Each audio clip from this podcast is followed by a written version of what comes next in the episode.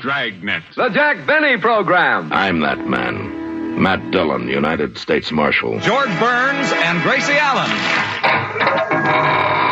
Good evening, friends of the inner sanctum. We offer you Escape. Our Miss Brooks. Suspense. Richard Diamond, Private Detective. Fibber McGee and Molly. The Great Gildersleeve. Yeah. Radio Theater. In the air. Dedicated to man's imagination, the theater of the mind. You know what our call letters WGN stand for, don't you? WGN Radio Theater. The special three-hour presentation with Carl Amari and Lisa Wolf. All right, about six minutes after 11 p.m. here on the WGN Radio Theater. It is program 409 in the series. This is August 3rd, and to my right, the vivacious one is back from Phoenix, Arizona. With a golden tan, Lisa Wolf. What's up, Lisa? Everything you said is true except for one thing. Yeah. It's the golden tan. I'm so sorry.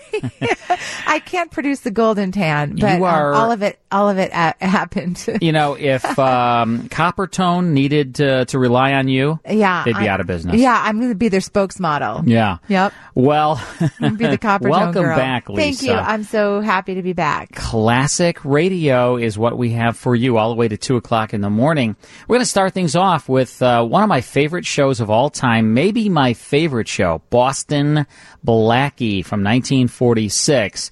Then it's Gunsmoke starring William Conrad, and then The Great Gildersleeve with Hal Perry. That's our lineup. We're going to start things off with our game, Cat's Pride. Is it real or is it ridiculous? Yes, the celebrity is your twin, George Clooney. Yeah. I uh, can't tell you apart. You're so similar. I know. I get confused sometimes. And uh, we are going to be giving away a desktop indoor weather station brought to you by Wow. American Weather Makers. Very cool. What number caller? We're going to go with caller number five. You can call right now, 312-981-7200. We'll be right back. Hey, and we have Karen on the phone. Hi, Karen. Hi, How are you? I'm great. How are you? I'm great, great, and so glad you called in. Hi, caller Karen. number five, and we're going to do a little George Clooney. I mean, Carl Amari. Yeah. Okay. My twin. hey, Carl. Hi, Karen. Okay, number one. He played a handyman on the series The Facts of Life. Real or ridiculous?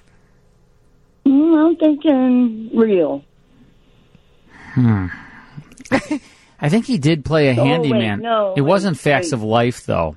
No. So you say You, ridiculous? you can you can talk can about change. it. Whatever you guys want. what do you think, Karen? Changing it to? Uh, let's, let's go with ridiculous. yeah, he was a handyman, but not on facts of life. I don't think because that was the that was that um other guy. No, I would say ri ridiculous. Snyder or something. Snyder, right? uh, no, Snyder was on uh, One Day at a Time. Oh, whatever. And it's real. oh shoot! Darn. That's okay. Karen, Carl, Carl had his sound effects machine ready to to, to, to, to go. Oh, Woo. man. Okay, so far so good. Uh, I number mean, he's two- my twin. I should have known You that. should have right? known. Okay, number two.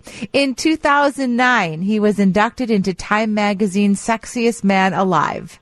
Real or ridiculous? What does that mean? Inducted in? In other words, he was chosen or in? Okay, you can say chosen. Okay.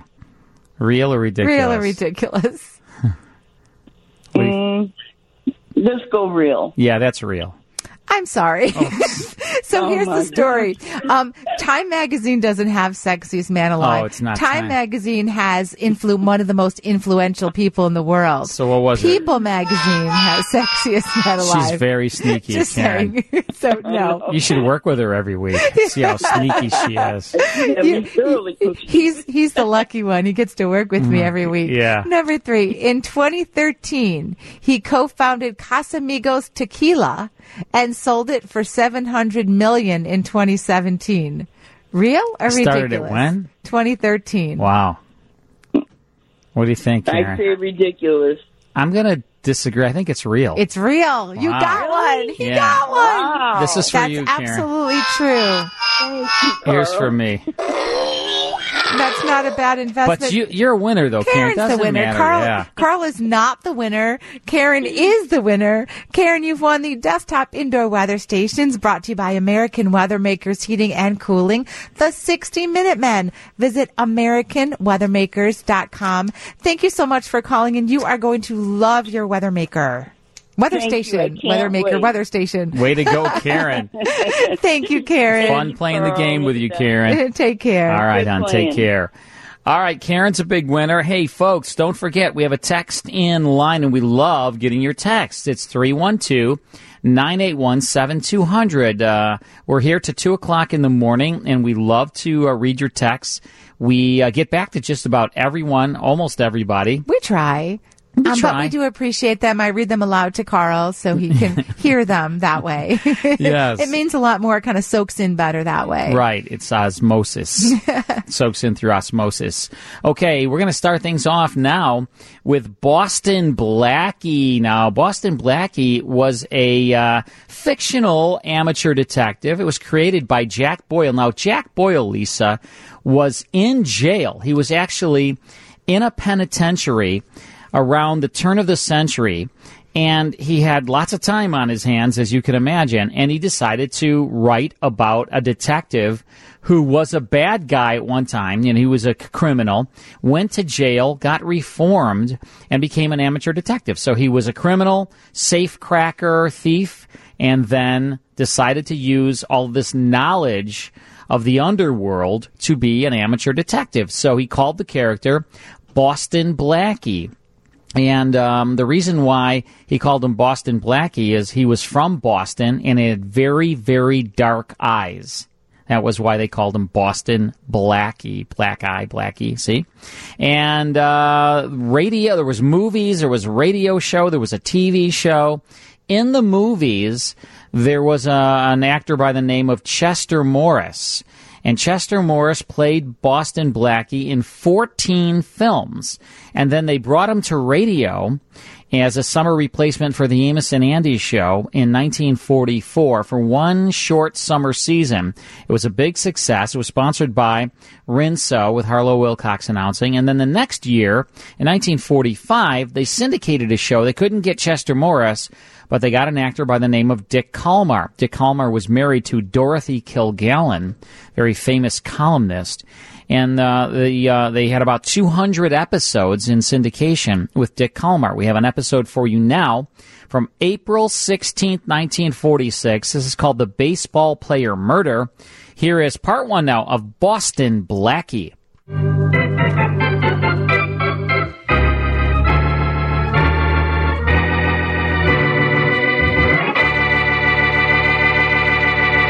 Hey, Lefty. Lefty, come here, will you? Sure, boss. What's up? I'm shifting the batting order for today's game. Yeah? I'm going to have Roos lead off, Duncan batting second, and I'm moving you up to third. Huh. Mike Allen will bat fourth in your old spot. All right with me, boss. Just stick me anywhere in the lineup where I get a chance to poke a couple, and I'm happy. Right. Now, Uh, Lefty, you're team captain. Write out that new batting order and give it to the umps, will you? Sure, boss. And tell Mike that he's batting fourth. Oh, by the way, where is he? Was around for batting practice? No, he's still around. Uh, he's over there in the corner making a phone call. I'll go tell him. Tell him I won't hate him if he puts a couple out of the park, Lefty. Okay, but I got an idea. He knows that. How's the arm, Joe? Oh, it's all right. Steve's been Oh, working on it. good. Hello? Having Hello? trouble, Mike? Bad connection. I think it's okay now. Hello? Hello? Hello, I I can hear you now. Okay. Is Blackie home? No, he's not. This is Shorty. Who's this? This is Mike Allen. Look, tell Boston Blackie I've got to talk to him. I'll call him right after the game today.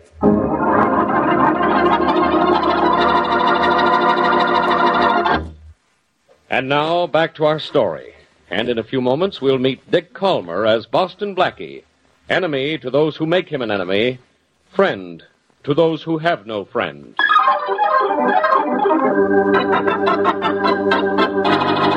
This is Clem McCarthy, continuing with the last half of the first inning, folks. No score as yet, no score, and two out, and Roos is at second. Mike Allen is up. Here comes Shorty, the pitch. do we It's have a to strike. listen to that? Call. I just want to hear what Oh, Mike Allen does. Oh, Gosh, I told you just before game time, and I talked to him personally. Okay.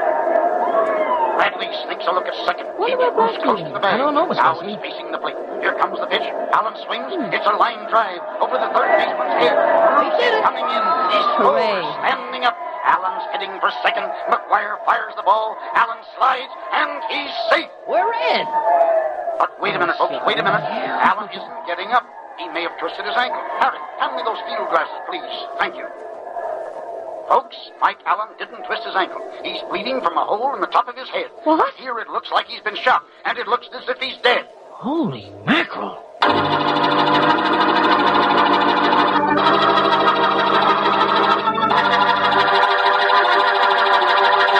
Okay, now you ball players, all of you, line up against those dressing room lockers. Oh, where's the manager? Which one of you is the manager of this club? I am Inspector Faraday. I'm Mac. Okay, you. One of your ball players was shot with a rifle a little while ago out in the ballpark. Now, who could have killed him? I don't know, Inspector Faraday. You don't know, I don't know. Who does know? Any of you guys got any ideas? Well, how about you? Who are you first? I'm Lefty Jones, Inspector. I'm captain of the team. All I can tell you is there never was a cleaner ball player in the business than Mike. Or a cleaner living guy either. Everybody liked him. Isn't that right, Mac? Oh, fine. Well, he was killed, so somebody didn't like him. Now, we know it wasn't any of you guys. From the angle of the bullet, we know the shot came from the center field stands. But from who in the stands? There were thousands of people out there. Look, Inspector, Mike was my friend. Whoever did kill Mike better hope that you find him before I do, because it'd be a pleasure to bounce a bat off his head. We don't know anything. You told my assistant an hour ago that you remember Mike calling Boston Blackie before the game. Yes, but Blackie wasn't home, and I don't know what he wanted to talk to him about. Well, I got men out looking for Blackie. Now, let's get down to facts. You, Donlin, Yes, sir. you got any reason to believe Mike Allen was mixed up with anything crooked? Mike? Not him. Lefty told you he was the cleanest ball player in the league. He was. Well, I. All right, you get in there, Blackie. Come on inside. Here he is, Inspector. Boston Blackie. I found him snooping around out in the grounds. Oh, yeah? Okay, you guys. Sit around on those benches over there and relax. Take it easy. Well, Blackie. So Mike Allen made a phone call to you before the game, huh? What did he want? I don't know. I wasn't home before the game. Where were you? Out? You're going to be a lo- whole lot more out before I get through with you. Where were you when Allen was shot? Still in the same place, Faraday. Out. Out where? No place in particular, just out. Uh, Rollins, grab his arms. Yes, sir. Now, maybe we'll get somewhere. Uh, just a minute, Rollins. You haven't got this arm very tight here. No? Here, try a better grip. How's that? Oh, good and tight. Okay. That'll do it. What now, Inspector? Now I search you, that's what. Let's see your coat pockets. Mm-hmm. Change. Paper clip. What's that for, Blackie? To clip papers, Faraday. See, you learn something every day. And this. What's this? A hat check? No, it's a rain check for a ball game. For this ball game, too. What do you know about that?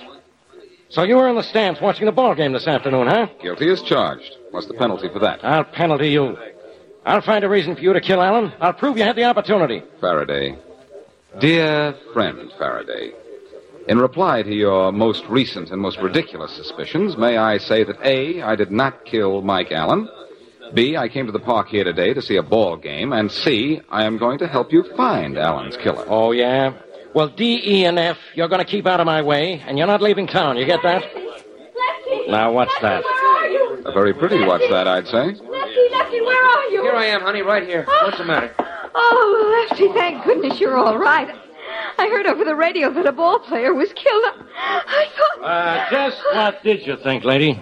Who are you? He's Inspector Faraday of the police, and if you stay here one more minute, he'll make you a suspect. Now, this is my wife, Inspector. Darling, it was Mike who was shot. Mike, oh no. Well, Mike will be glad to hear that. Mike dead. Oh, Lefty, I can't believe you. It's true, dear. I know it's hard to realize. Okay. Now, where were we? You, my dear Inspector, were in a blizzard, as usual. Now, I have a request to make. May I go? Why not? I can always lay my hands on you when I want you. I've got all these ball players to question. Only keep away from this ballpark. Do you hear, Blackie? Keep away. Okay, pal. I'll run home now, but you'll need an awfully big scorebook to keep the errors you make before you finally strike out on this case.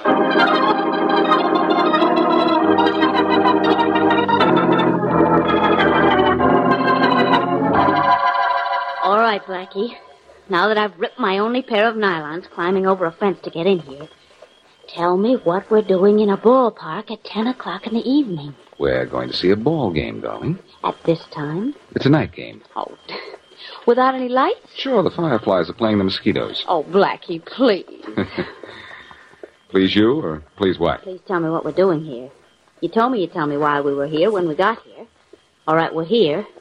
Now, why? I also told you that I didn't want you to come. Why don't you remember that, Mary? Oh, my memory's the convenient kind. Besides, if I didn't come, who'd hold your flashlight? I would. Then I'm glad I came. I don't trust you with a flashlight. You'd probably trip over something and break your neck. Who, Oh, me? I never tripped over anything in my. What were you saying? Oh. Whoever left a pitcher's box in the middle of a baseball. That was very, very careless of him. Come on, Blackie, tell me what we're doing here. was. All right. We're on the way to second base. That's it, right over there. That's very helpful. Thank you very much. And now tell me what's second base. It's what Mike Allen was sliding into when the shot caught him in the top of the head. Darling, we know that.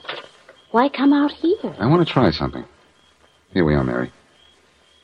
Now, as I remember the game this afternoon, Mike Allen got up to the plate, wiggling his bat and moving around. He wasn't much of a target until after he hit the ball and slid into second base, here. Then for a moment he was still. Go ahead. That was the moment the murderer was waiting for. He fired the shot that killed Mike. Faraday figured the angle of the bullet indicated the gun was fired from the grandstand. I want to see if he's right. Okay, but what do I do all this time? Well, you're the second baseman. Oh, goody. You stand right there. That's right. Now, I'm going to be Mike sliding in. I'll start the slide from about here. And here I come. Oh, Blackie. you Oh. ruined your suit. Oh, not to mention what I did to my stomach in Faraday's theory. Oh, Mary, listen. There are two kinds of slides. One is the fall away, where the runner comes into the base feet first. All right, I'm listening. The other is where he comes sliding in on his stomach. Uh, just like you did. Yeah. And here's the big difference. In the fall away, the top of the slide is heads out toward the stands. In the stomach slide, the top of heads. It's toward. Yeah. Yeah, let's see, it's toward the scoreboard. Mary, Faraday figured that Allen used the fall away slide. That's natural. Most ball players do. Well, didn't Alan? No, he came in on his stomach. I saw the game today. Faraday figured the shot came from the stands. Actually, it came from behind the scoreboard. Let's take a look at that. Here are the steps leading up to the back of the scoreboard, Mary. That's what we want to see. Come on. Listen, darling, we walked up here awful fast. Just wait till I get my breath back. Fine beauty you are. You take your own breath away. Fine friend you are. get me out to a ball field and don't even throw me a ball to catch. You've got enough trouble catching your own breath. Here's the door. Whoa, whoa, it's open. Now you can't show off and pick the lock. Okay, at least I get some compensation from that. Huh. It shouldn't be open. Well, come on inside and let's have that flashlight. Right? Here it is, and here I am. The way I figure this, Mary, the murderer hid up here until he could get a good shot at Mike Allen. When Allen slid, he shot. Well, wasn't there a boy up here? A boy who puts the balls and strikes and outs and everything? There should have been. Yes. Yes, there was a boy here, Mary. There he is over there in the corner. The murderer probably knocked him out, but he hit too hard. Oh, Blackie, he's dead. No wonder the door wasn't locked. Hmm. No sign of who the murderer might have been. Blackie, let's get out of here. If Faraday ever finds you here with that body, he'll never let you out of jail. I know, but what would Faraday be doing here? What would Faraday be doing up here? I'd be following you, Blackie. You could get a bloodhound to do that. He'd do it faster and look better than you do. Ah, ha. I thought I told you to stay away from here, Blackie. Yes, I suppose you did. But you didn't tell Miss Wesley to stay away, and I couldn't let her come out here unescorted, could I? Inspector, do you know that at first he wanted to let me come out here alone? The cad. Miss Wesley, don't I have enough trouble with Blackie? Aren't you sure, Inspector? Oh, sure, I'm sure. And I'm also sure that you had something to do with the murder of Mike Allen. That ought to prove to you, Blackie, you're not so smart, and I'm not so dumb.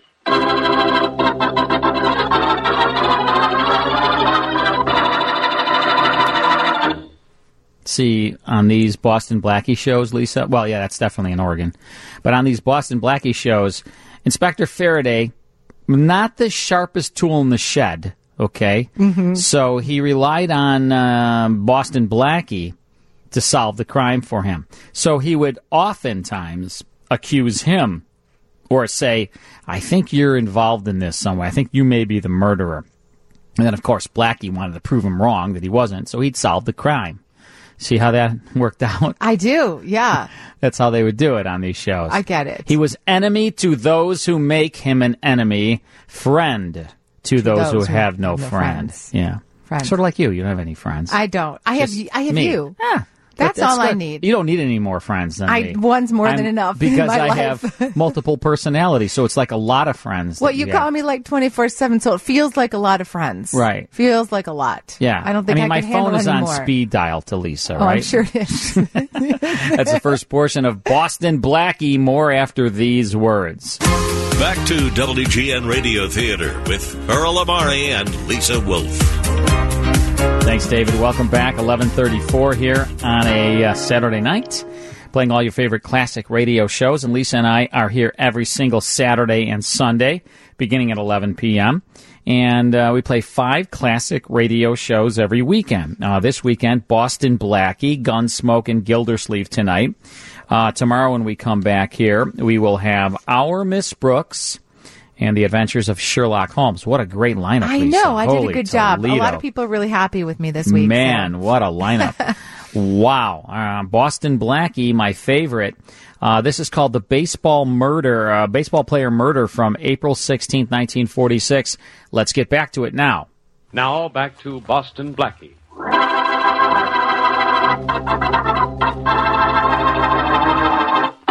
After Mike Allen, baseball star, is mysteriously shot while sliding into second base, it is learned from Lefty Jones, another ball player, and his wife, that Mike had the cleanest record of any man in the major leagues.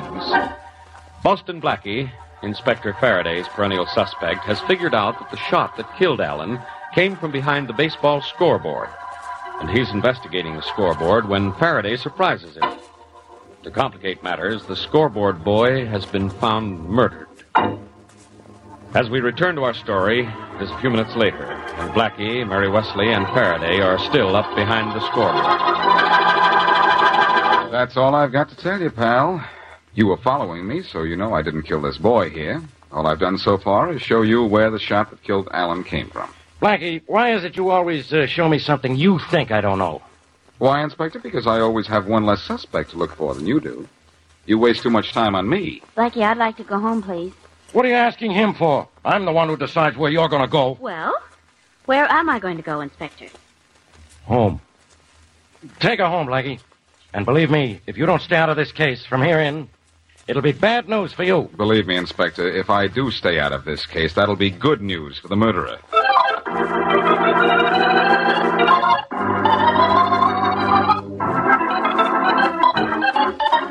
It don't look like much of a hotel to me, Blackie. You've got to take what you can get nowadays, Shorty. Besides, baseball players travel a lot, and they're used to once over lightly accommodations. Let's go in. Push the revolving door, Shorty.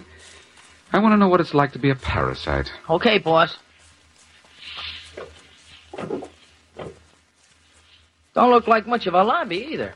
Nobody around. Except the porter. Oh, boy. There's something I can do for you? Yeah, where is everybody? How do I find out a certain room number? Well, if I want any information around here, I'd go ask the clerk. There he is.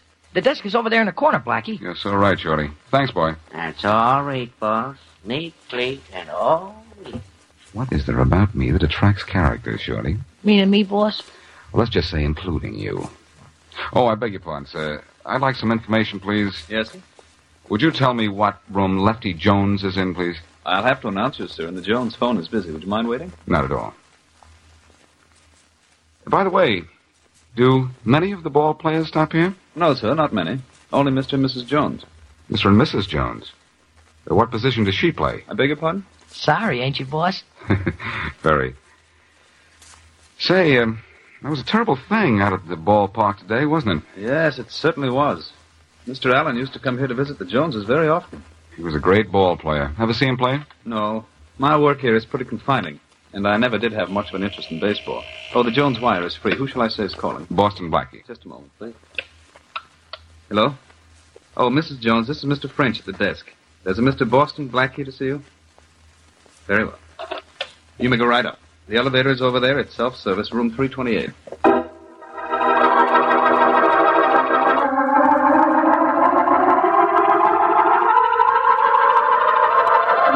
Room 328, he said.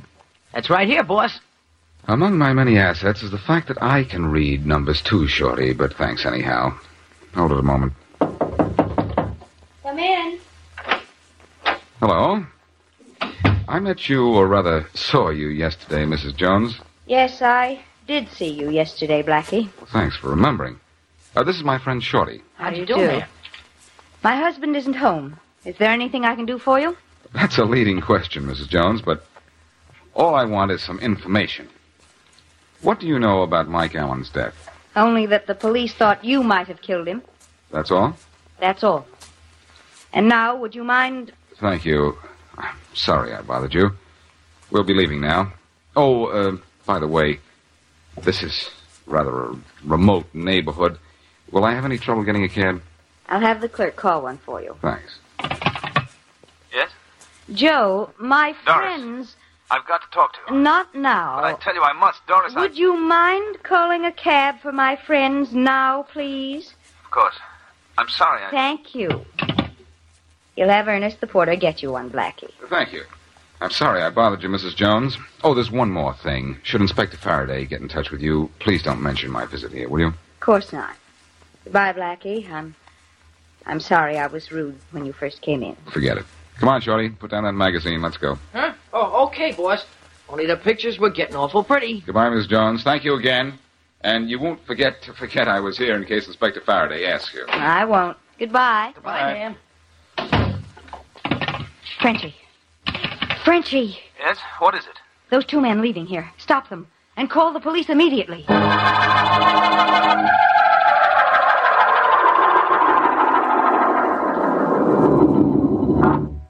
Ground floor. All out, Blackie.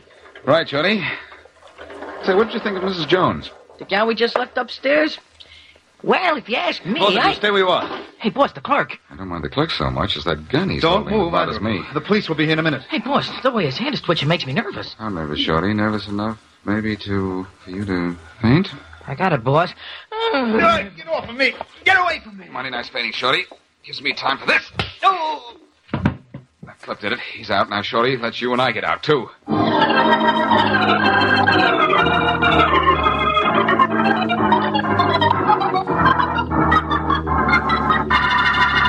And what, Mr. Boston Blackie, were the results of your visit with Mrs. Jones? I'm not sure, Mary, but I've got an idea.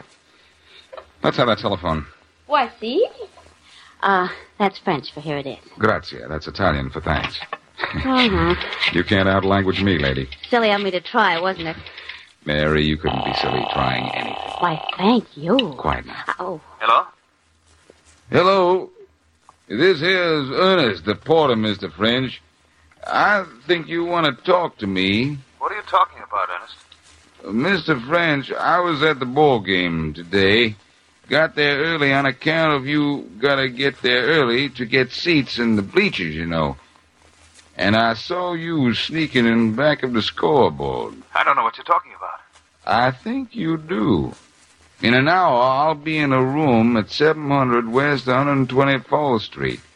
It might be a good idea for you to come up and discuss this matter, don't you think?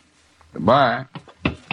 darling, would you mind telling me what was the big idea of the minstrel routine? Well, first of all, nobody seems to have a reason for killing Mike Allen, but the batting order of yesterday's ball game was switched at the last minute, with Mike batting in Lefty Jones' spot. Now, suppose somebody didn't know it was switched and knew only that Jones usually batted in the fourth slot. Well, then that somebody wouldn't know much about baseball. All lineups are subject to change without notice. That's right. And the hotel clerk I just talked to doesn't know baseball at all. It was too far from the scoreboard to see a player's face, and maybe he intended to kill Jones, who usually batted fourth. Yes, but why would he want to kill Jones? I heard the talk between him and Mrs. Jones. Why, that gal has him doing handsprings. Maybe he figured with Jones out of the way, he could get her to marry him. If I'm right, he'll come up to meet me, and I'll put the heat on him and turn him over to Faraday on ice.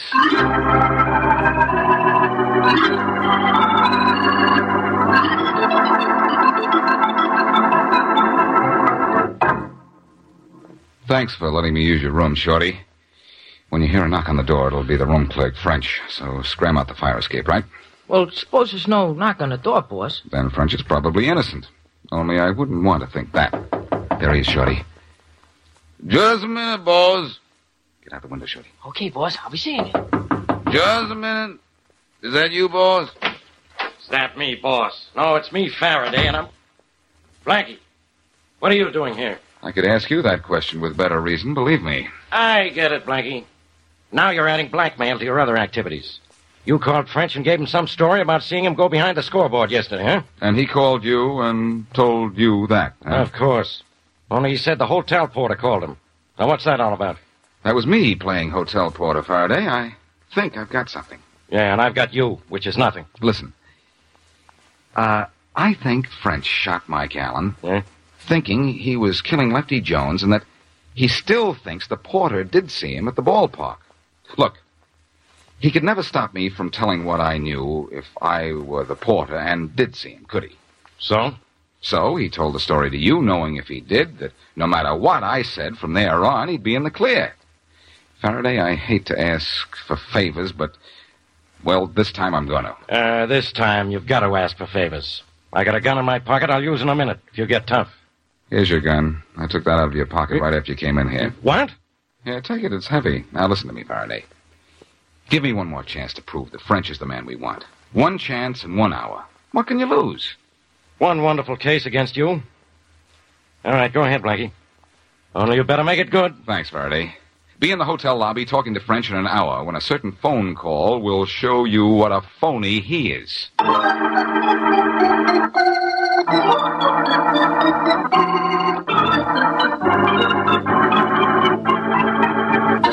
It's, uh, it's just like I told you, Mr. French. When we got up to that room on 124th Street, there was nobody there. Well, I, I knew there was some kind of mistake somewhere, Inspector. Yeah.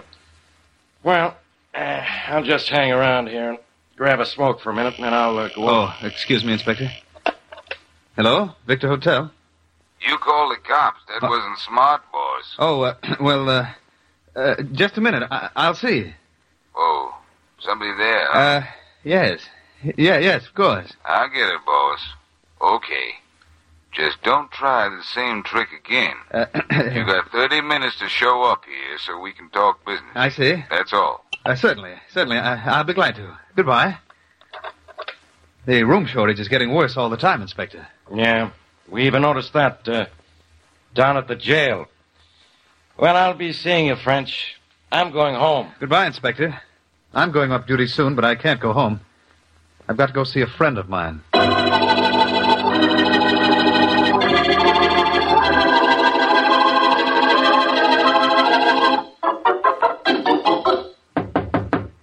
Come on in, boss. I seen you coming down the street, so I know it's you this time. Ernest? Where are you? Turn on the light. We don't need no light, boss. It's busted in the first place, and besides, I can feel money. I don't have to see the color of it. You can feel money, eh? Maybe you can feel this, too. I wouldn't shoot no more if I was you, Mr. Friend. What? Somebody's likely to get hurt. Where are you? Somebody named you. Where are you, you blackmailing? Right here. Only I'm moving around a little. I'm the restless type. I'm getting out of here. That's gonna be a little tough. The door is kind of locked a bit. What do you want? What is it? For one thing, I don't want to be a porter no more. And a little dough would fix that. I want to get paid for spying on you and Mrs. Jones. So you used to watch us, huh? Sure. And I seen you at the ballpark, too. Like I said. Chances are the scoreboard boy saw you, too, so you had to kill him. That's worth thousand bucks, ain't it, boss? All right. You know what you're talking about. Come here and get your money. Okay. Here I come. There you go. I forgot to say I was coming, but I was ducking, too. You try and duck this. Throw the light on, Faraday. Nice patch, Blackie. You've heard enough. I wonder what there was about that guy's chin that attracted my fist.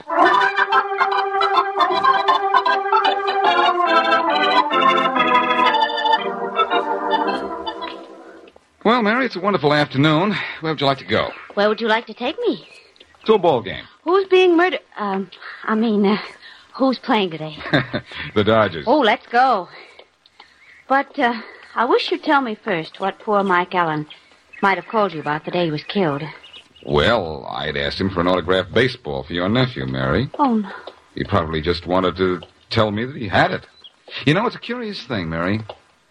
French had never been to a baseball game until the day he went and killed Allen and the scoreboard boy. What's curious about that? That the first time he sees the national pastime, it's his last time.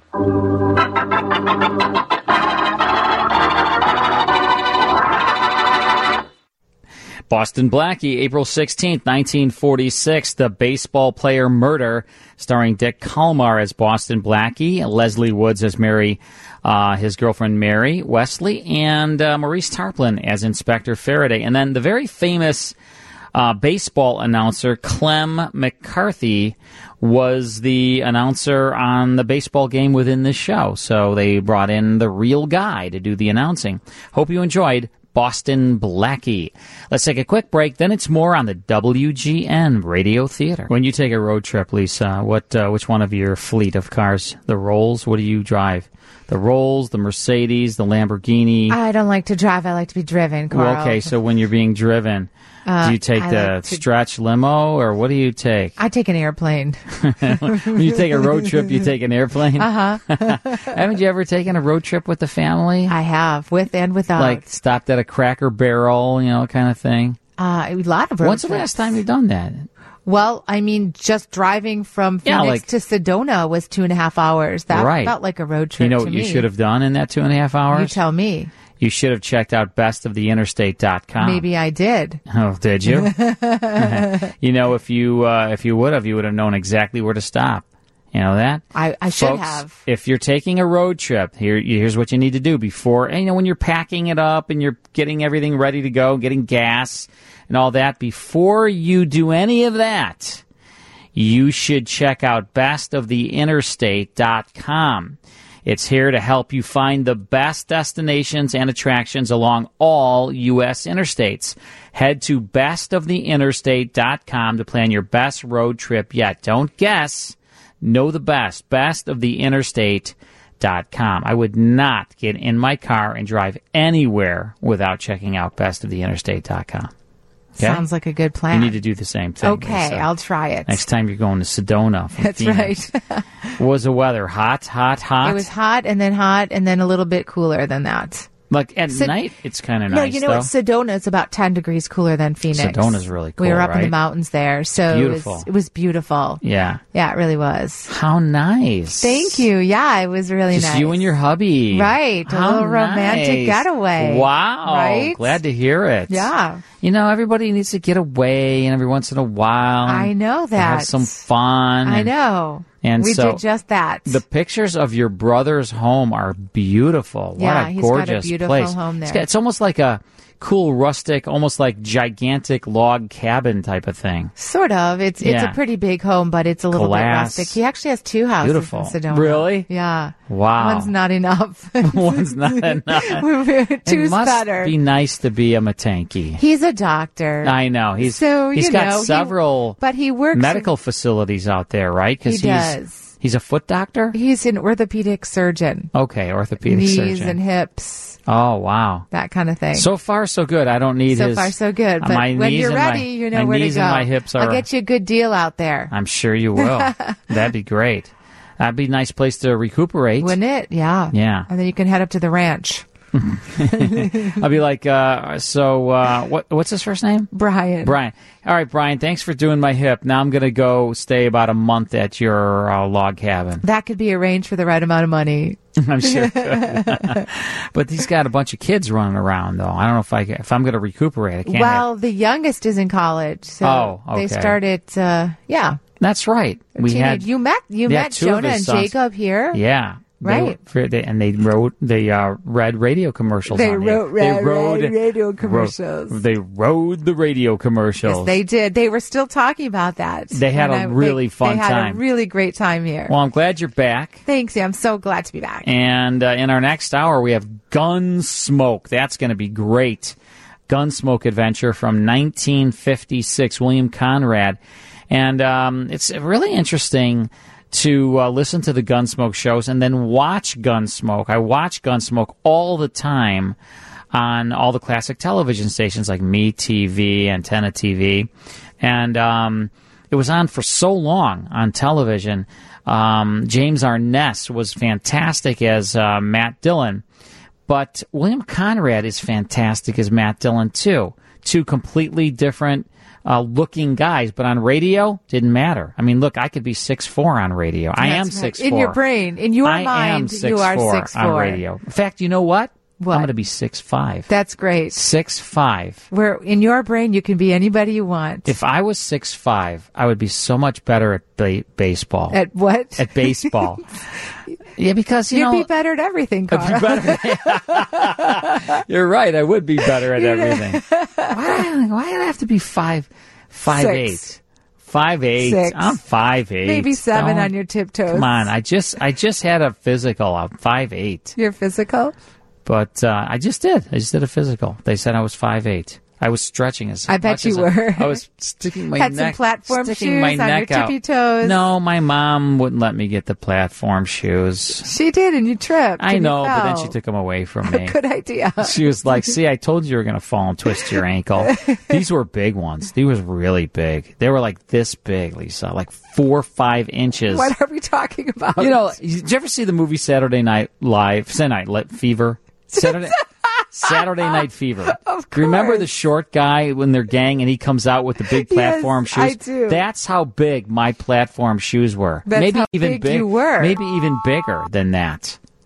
But um, those were the days, man, with the disco Mhm. and all that, and it, going to And the Italian going horn to necklace. the disco, right? Yeah. How cool was that? It was. See, see, you know, uh, people that are younger than us, okay, like like you know, uh, Shante. Shante. She doesn't. Re- she never went to discos. You never went to a disco, right, Shante? No, And she's you too know, young. Curtis? he never went to a disco. you know how cool it was in the nineteen like You seventies. wear a leisure suit, and you went to a disco. and you open up a few buttons. I used to go True. to um, Show off stay the out. chest hair. Yeah. where There you the- go. That's where exactly right. b- bling hadn't become bling yet, Right. so you could wear a Mm. chain. a nice long gold chain. yes. And my and my chest hair is just like just huge, you know. What So are we? What all are we this chest talking hair. about again? And I had that was that was the that, disco That was thing. the cool. Okay. And I would go to a place called Stay Out. That was the discotheque. I went to the snuggery.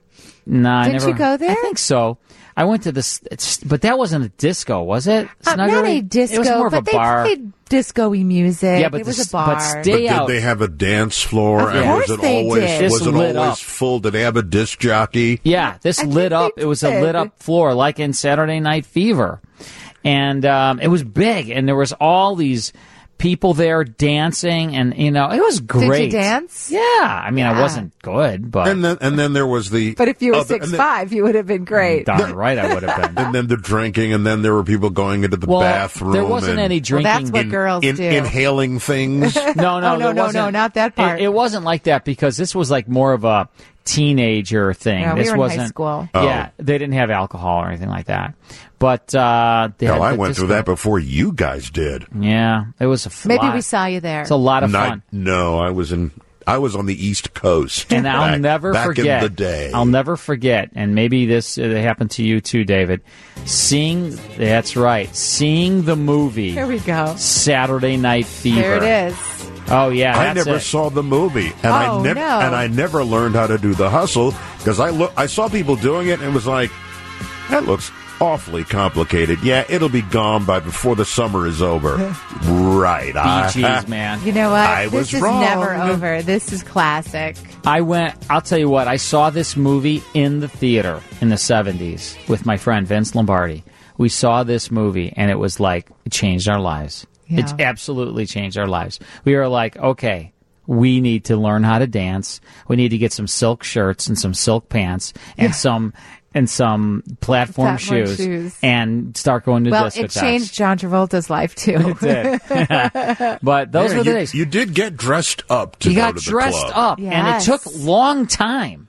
It took a long time. It was like you know, It was it was the days of after it was the days of aftershave and Oh. cologne for men And face- and like- perfume for women. and like I never ever wore after the disco era. I never wore like cream on my face. I would put cream and and lo- cologne in my hair. I would- You still have to have cologne on. well, cologne, yeah. but I used to put product in my hair to make it perfect. I don't do any of that. No anymore. product in that but, but the hair? younger gen, but but the millennials do now. Yeah, yeah, they do. That's true. But those, I mean, our Aren't, aren't, aren't- should- we should be glad we grew up, so to speak. Yeah. Well, no, I, I, I, I wish I could go back to I those do too. days and Really? I do enjoy too. that. Yeah, it was a lot of fun. I did. You know what else is fun? The news. But I guess we're gonna. Don't take skip- your time. we're gonna I'm skip- in no hurry. we're gonna- I guess we'll have to go. When our next hour, Gunsmoke, and then after that we have Gildersleeve. Back to WGN Radio Theater with Earl Amari and Lisa Wolf. All right, it is uh, 10 minutes after midnight. Thanks, David.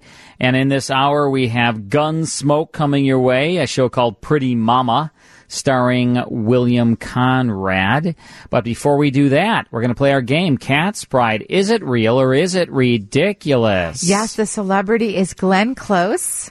Good one. You know Oh, her. yeah, Fatal Okay. Attraction. Yes, we're going Oof. to talk about that. Great that movie. flipped That- me out. That really put her on the on the Oh, map yeah, there. that movie, like, whoo. That was great. Who didn't see Fatal Attraction? Oh, my I'm pretty sure even Curtis saw it. Curtis, you didn't see No, it? he didn't see oh it. my gosh, Curtis. Yeah. So disappointed. Wow. Anyways, uh, we're going to go with caller number four. Call right now, 312-981-7200. You're a winner, whether you get one right or none right. Call right now. We'll be right back. Sorry. And you know what we're going to give away?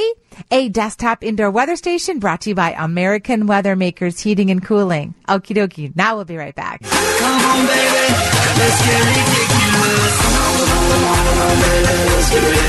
And we have David on the phone. Hey, David. Hi. How are you? I'm great. Good. Glad you made it through. Hi, you're, David. You're already a winner. I had so many people text in and ask me about that. How many do you have to have right to win? You're already a winner. And uh, are you a Glenn Close aficionado? yeah, Good. All right. This shouldn't be too difficult. Carl, take it from that woman David. scared the heck out of me in that Oh, movie. I know she was scary. Man. All right. We're going to do some things, uh, questions about that. All Okay. right. Number one, during a shoot of Fatal Attraction, she suffered a concussion when her head smashed against a mirror. Is that real or ridiculous? Uh, sounds like it could be real. What do you think, Carl? I think real. Yeah, real. Yeah, I think so too. It is real. All right. Makes sense, right? All right, number two, the knife Glenn Close used to attack Michael Douglas with at the end of Fatal Attraction was made of cardboard. Real or ridiculous? You know, they could have made it out of cardboard and then put aluminum foil on it, but I'm going to say ridiculous. I'm going to say real. It's real. Oh, All right. it's real. I'm so sorry.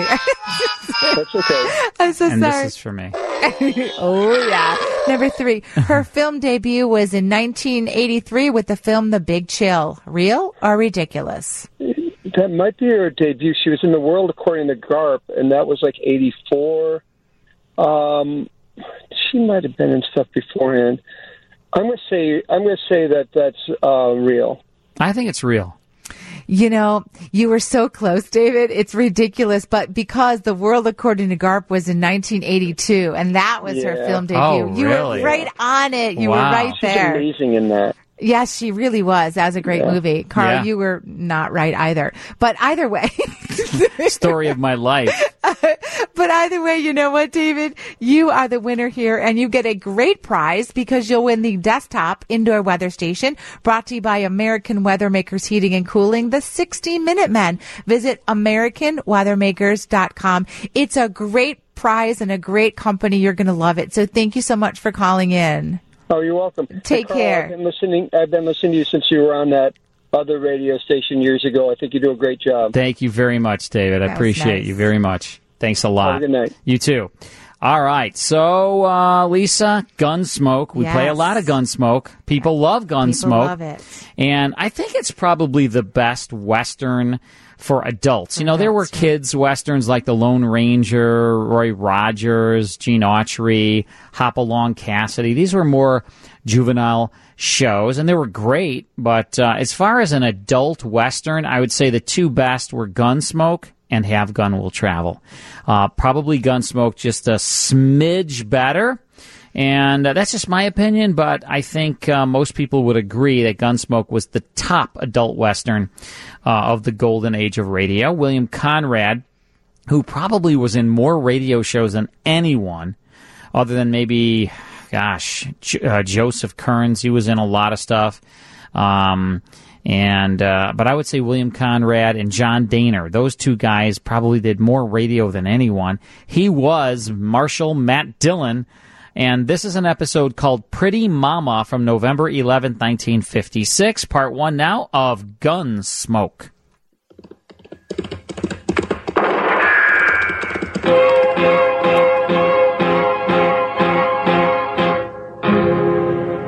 Gunsmoke. Around Dodge City and in the territory on West, there's just one way to handle the killers and the spoilers, and that's with a U.S. Marshal and the smell of gunsmoke.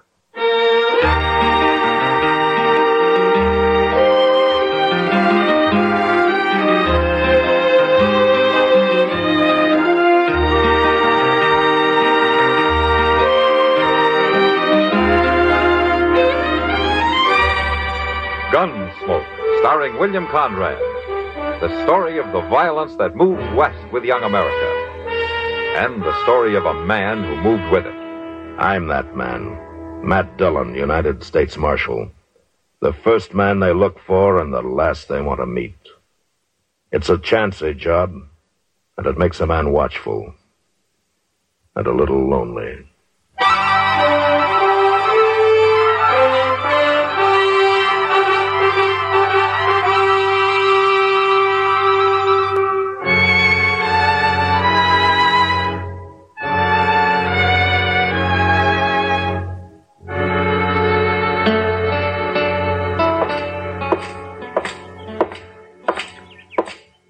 Matt, Huh?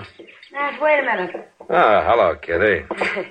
Is the Long Branch on fire or something? Of course not. What do you mean? I can't figure anything else that'd get you up this early in the morning.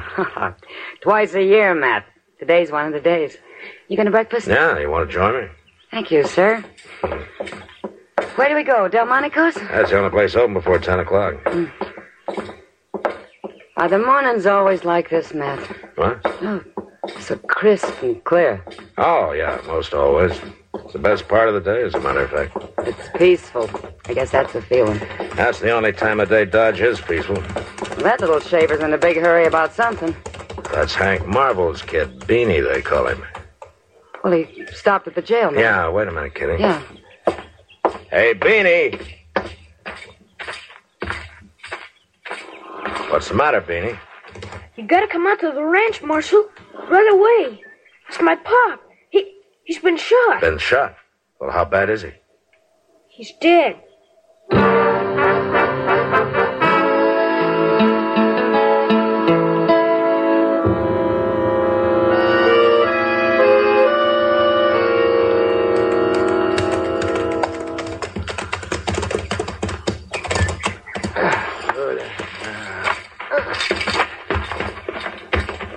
Well, uh, where is he, Beanie? In the barn, Doc. I'll show you. You coming there? Uh, no, Doc. Uh, Chester, you go on with Doc, huh? I want to talk to Miss Marvel first. All right, sure.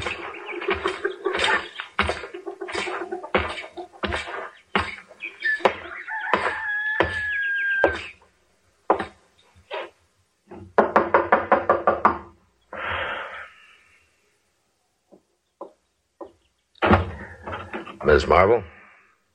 Come in, Marshal. Thank you, ma'am. I, uh, I'm sure sorry to hear about this. Just a few hours ago, Hank was sitting there eating his breakfast. Now he's dead, Uh, where did it happen, Miss Marvel? down by the creek. He was laying there on the ground, shot to death. And Beanie and me got him into the buckboard and brung him back. Or do you have any idea how he was shot? No, Marshal, no idea at all. Hank didn't have no enemies. He got along with everybody. Uh-huh. When did it happen? Right after he left home? Oh, half hour, maybe. Him and Beanie left together. I was going to make soap today, and I, I just got the kettle set up out there in the yard when Beanie come riding back half out of his wits. Or was Beanie with him at the time? No, Hank left him at the pumpkin patch and went on alone. We raised some pumpkins along the slope below the edge of the bluff. That's Hank's favorite kind of pie pumpkin. He, he always says,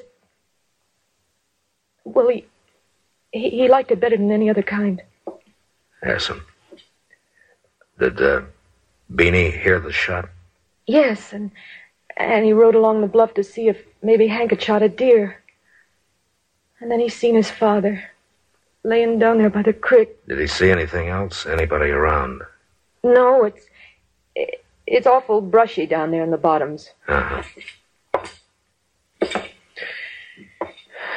You're uh, kind of short on neighbors around here, aren't you? Well, there ain't any at all, Marshal. There's just the Badlands on to the west, and the Circle D spread comes up against us on the other side. Yeah. Circle D's got a line cabin around here, haven't they? Oh, it's uh, about a mile and a half north. They got the same rider staying there, Jack Teague. Yes. You uh, folks see much of him? Well, he's stopped by a few times. Hmm.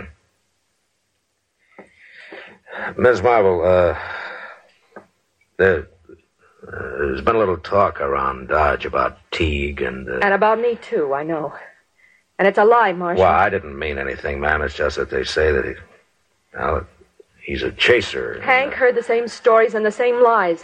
That's why he ordered Jack Teague off the place. No. Well, when was that? Last night.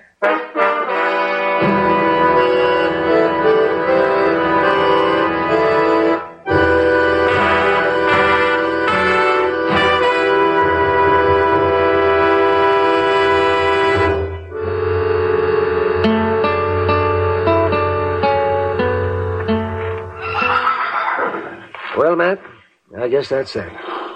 The bullet caught him in the back, right on the shoulder blade. He never knew what hit him. Did you get the bullet, Doc? Yeah, here you are. Rifle of some kind, looks like. Yeah, small caliber though, nothing like a Sharp's fifty. No, more like one of those light Winchesters. That won't help you much. Plenty of both kinds around. Yeah, I know. Well, you and Chester riding back into Dodge now? Now I want to take a look at the place where it happened. The kid's going along in Shaw's. Where'd you get to, Mr. Dillon? Out in the house with his mother, I guess. She's pretty upset. But at least she's lucky to have the boy left. Be mighty hard for a woman to keep this place up by herself. Yeah, it sure would. It's an awful nice little ranch. I wished I had it. You wish it? Are you thinking about the ranch, Chester, or, or the widow? Oh, no, Doc. that's all right. I can't see as I blame you.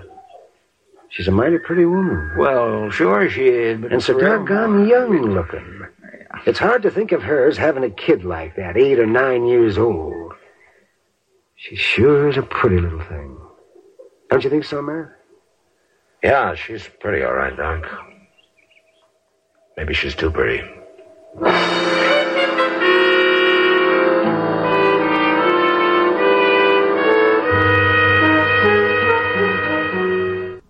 Yeah, she's actually a pretty mama. That's, what people say to me Isn't all it? the time. You're a pretty mama. Yeah, I'm just too pretty. Pretty Mama. That's the name of this show. Yep. On Gunsmoke, November 11th, 1956, William Conrad. Um, he always had a great supporting cast with him. Parley Bear was Deputy Chester Proudfoot. Howard McNear was uh, Doc Adams. Virginia Gregg was uh, um, always on these shows. Georgia Ellis was the uh, saloon girl, Kitty Russell. and uh, George Walsh doing the announcing. Always, always a great cast on Gunsmoke. Uh, we'll get back to it in just a few minutes. Uh, you hear the quality of this show. That's because it's direct from a master recording that I got from the CBS vaults. Um, all of the CBS shows we got from CBS, um, all of our NBC shows from NBC, and we license these radio programs from the people who created them, and that's why we have great, great, great quality. And uh, we have 100,000 shows in our library. And we decided about a year ago to start a club for our listeners so they can receive these amazing quality shows that you can't get anywhere else. The greatest quality shows from our library. 10 shows every month are sent to our uh, club members on CD, on five CDs, or via digital download. Now, Lisa is a club member. Mike is a club member. Hundreds and hundreds of our listeners are club members. And uh, you can choose either way. You can get the 10 shows sent to you uh, along with the liner notes on five CDs in a collector case, the way that Mike likes to get them, or you can get them like Lisa likes to get them via digital download. You still get the liner notes. And uh, it's all at our website, classicradioclub.com. And we have a special offer running right now, don't we, Lisa? We do. The first month is a dollar. Wow. Right? It's That's that it? simple. Cup That's of it. coffee. Right, it's nothing. And if you love it, terrific, you can stick with it. And if it's not your cup of tea or coffee, then uh, you can cancel, no problem. But we hope you'll give it a shot. Yeah, that's right. Now, the regular price, just so you know, after the first month for five CDs in a collector case. Now, you're talking about five CDs. Normally, a CD is like $10. This is five CDs for only $14.99. $14.99 for five CDs each month. And uh, they're in a collector case. Now, if you want the digital, it's only a dollar a show. It's nine ninety nine, so that's not bad. It's only basically if you join the uh, membership and you get the ten shows sent to you each month, it's only nine ninety nine, and you get ten of the greatest shows of all time. A dollar a show, not bad. But the first month, try it for only a dollar. Right. Check it out. See if you love it. If you don't, you can cancel. You can cancel at any time. We do not say, all right, you joined and now you've got to be in it for, you know, a year or anything like that. It's not like that. If you're not happy, just cancel. And, uh, and that's that, right? ClassicRadioClub.com. That's our website. Check it out. We'll be back right after these words. We had a couple people text in and said, is there an 800 number where people can call and join the club? And there is. There's an 888 number, but it's a toll free number. Right, I'll give it to you. It is Okay. 888 642 6556. I I think it's 24 7, right, Carl? Yeah, there's there's operators twenty four seven. Uh, If they don't answer, um, then they will Call call, back on back. They will Monday. call you back. But if you want to join the Classic Radio Club or you just want more information and you don't want to go to the website, give them a call. I'll give the number one more time. It's 888-642-6556 toll free. Back to WGN Radio Theater with Earl Amari and Lisa Wolf. my headphones are ripped, I noticed Lisa. that. Did you see this? Well, I just got new Roger, do you feel headphones. sorry last for me? week. headphones? My headphones are all. you know what, ripped. happened, Roger? We're all I ripped. got new headphones I last know, week, and they're right. fantastic. And he's jealous, and he wants No, them too. So I'm he not broke his jealous. headphones so yeah. he can so get now new he ones? said This you can order a is pair not for me. True, I was totally happy with my Uh-huh. headphones Until I Uh-huh. tried- and until I you saw just mine. Looked at my headphones, and they're all ripped. ripped where? Around the ears? Look, what, the what ears did you, you falling He-Man? off. You're Carl's He-Man and you ears ripped your are phone? falling off. His ears are falling no, one of my headphone ears is all falling off. Yeah. Oh, listen to the. Can you glue it back on? No. It'd be a lot cheaper than new I'm not gonna headphones. glue it. It I want a happened. pair You did that with exactly your like Yes, you yours. do. I, you like the all black ones like I got. Those are cool. I know. see that? See that? I comes told out you. now. It comes out. You now. know, Yeah. But they, you- but they, I will charge you 20% interest for There you ordering go. and paying ahead of time. and I'm her agent. you you know, my birthday's coming up, Lisa. It is, but uh, My these were birthday's really coming up. expensive. you can afford it. I'll buy you the, a case for them. Roger, if I had Lisa's money, I'd burn mine. If I- Really? yeah. That's funny. Come on, Lisa. My birthday's coming up. I know it is. You know what? You know what I'm going to get for your birthday? Wow. What are you gonna get for my birthday? I'm going to get for your birthday the little connector piece that allows you to plug your headphones into the. Uh, It into came the with it. audio board. No, it comes oh, with it. it. comes with it. Well, Mm-hmm. Mhm. then you're forget set it. up. Forget I it. guess You're on that's- your own. I guess that's what I want for my birthday. New headphones. Okay, well, I'll I'll go to Radio Shack and get you a real nice pair. How much- All right, so Roger. does Radio Shack still are they around? Yeah, there's some. Okay. No, they're not. Oh, I thought there might be. Nope. You know No, what? no, I'm Radio going to tell Shack. you something. I lived at Radio Shack when I I, was liked it, growing up. too. I was there all the time. He had his mail address. there.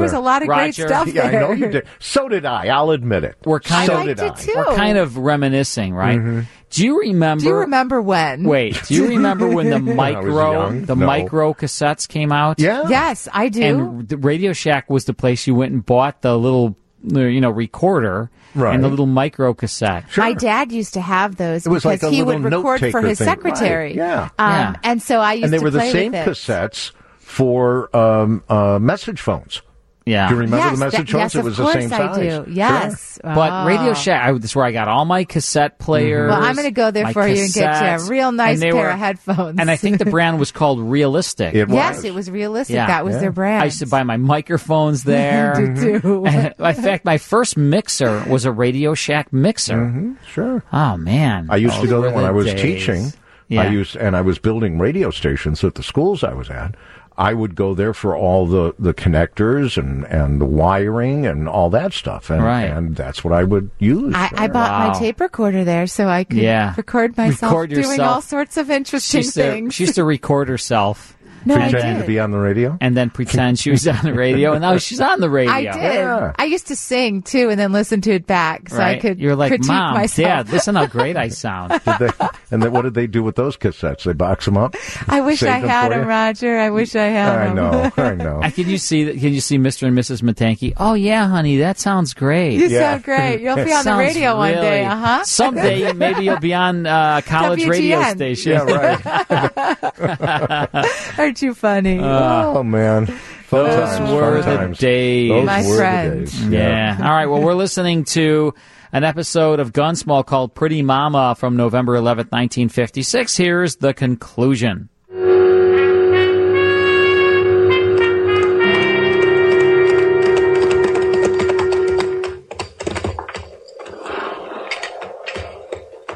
There's where he was, Marshal.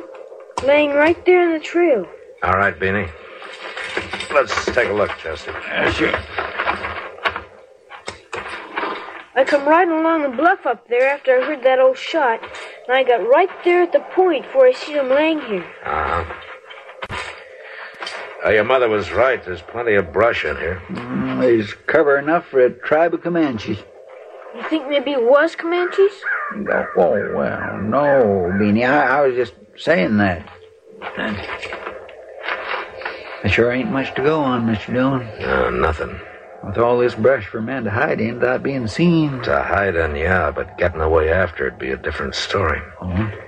Anybody up there on the edge of that bluff ought to be able to see a man moving down here, whether he was a foot or horseback. Yeah, lots of open spaces he'd have to cross. Yeah. Uh, Beanie, you were up there on the edge of the bluff, huh? Well, yes, sir, I was. But I didn't see nobody, nobody at all, Marshal. Uh huh. Were you there last night when your pa ordered Jack Teague off the place? Yes, sir. There's quite a ruckus, I imagine, huh? It sure was. Pa was mad and he got Mama crying. And Mr. Teague was awful mad too when he left. I imagine a boy your age might be a little scared of a fellow like Teague, huh? Yes, sir. Mom was scared of him too, Marshal. She told Pa he was a bad man to cross. Yeah.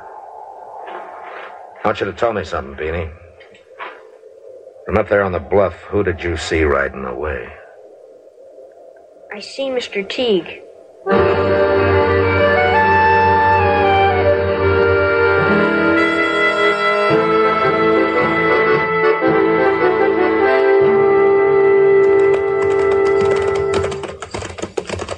I think that line cabin's just round the next turn yonder, Mr. Dillon. Yeah, I caught a glimpse of it from back up the trail away. Oh, God, all you think they'd clear out some of this cussed brush from along the trail.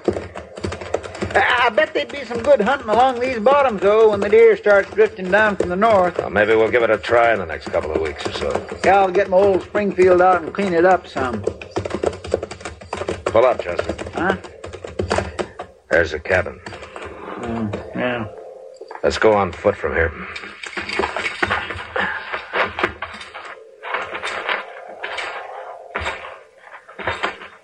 There's a horse tied there at the corner. Yeah. All saddled up. Bed roll tied on behind. Looks like maybe Tig's figuring on moving. Hit the ground. Reckon we come to the right place. Yeah, it looks that way.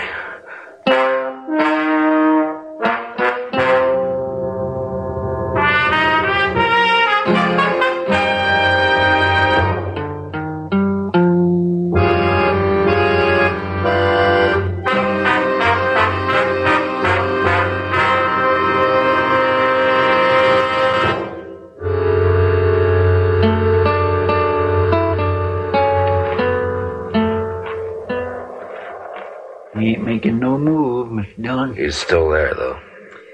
That cabin ain't much protection. Just built out of shake sidings. Yeah. Maybe we ought to show him that, Chester. Might convince him.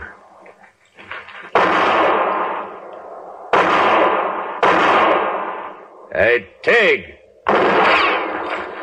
He don't act very convinced, does he? Don't Ah. be a fool, Tig.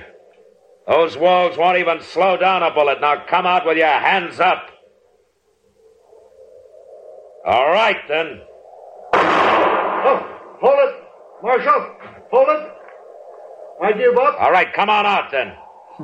That last bullet must have breathed on him.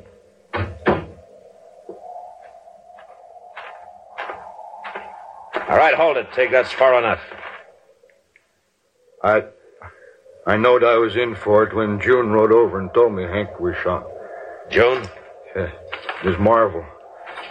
That's why I was trying to get away. I, I knowed I wouldn't have a chance. Tig Hank's boys saw you. He saw me. He saw me, saw me what? Right away, right after his dad was shot. Well, that's a lie. I weren't even near them bottoms this morning. You got a rifle here? Sure. I got a Sharps 50, and it's been fired, too. I tried for a deer this morning. Hank Marvel wasn't killed with a Sharps. You got a small bore here, a light Winchester, maybe? Of course not. That's a woman's gun, Marshal.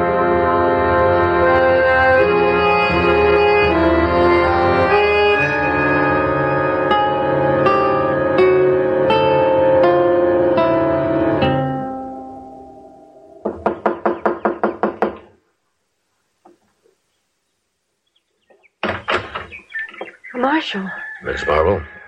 I wasn't expecting you back so soon. There's something I had to check on, ma'am. Oh, won't you come in? No, no, no, thanks. Uh, got a couple of questions, that's all. Have you talked to Mr. Teague? I arrested him. What? Chester took him into Dodge. Is Beanie here, Miss Marvel? Oh, no, he went out along the bluff where he stacked them pumpkins. Raccoons are always getting into them. They come out sometimes just before dark. Why do you want to see Beanie, Marshal? I just want to talk to him, that's all. Well, if it's something I can tell you, There's one thing you can probably tell me. What kind of a rifle did your husband own? well, the only one he ever used was the Sharps 50. Uh huh. Is that the only one he owned? No, there- there's a light Winchester out in the barn, but. Marshal, if you've arrested Mr. Teague, why are you asking all these questions? Do you know how to use a rifle, Miss Marvel? Of course I do. Hank taught me. If you get anybody living out here on the prairie, you ought to know how to shoot. Uh huh. All right, I won't take any more of your time now, Miss Marvel. Goodbye.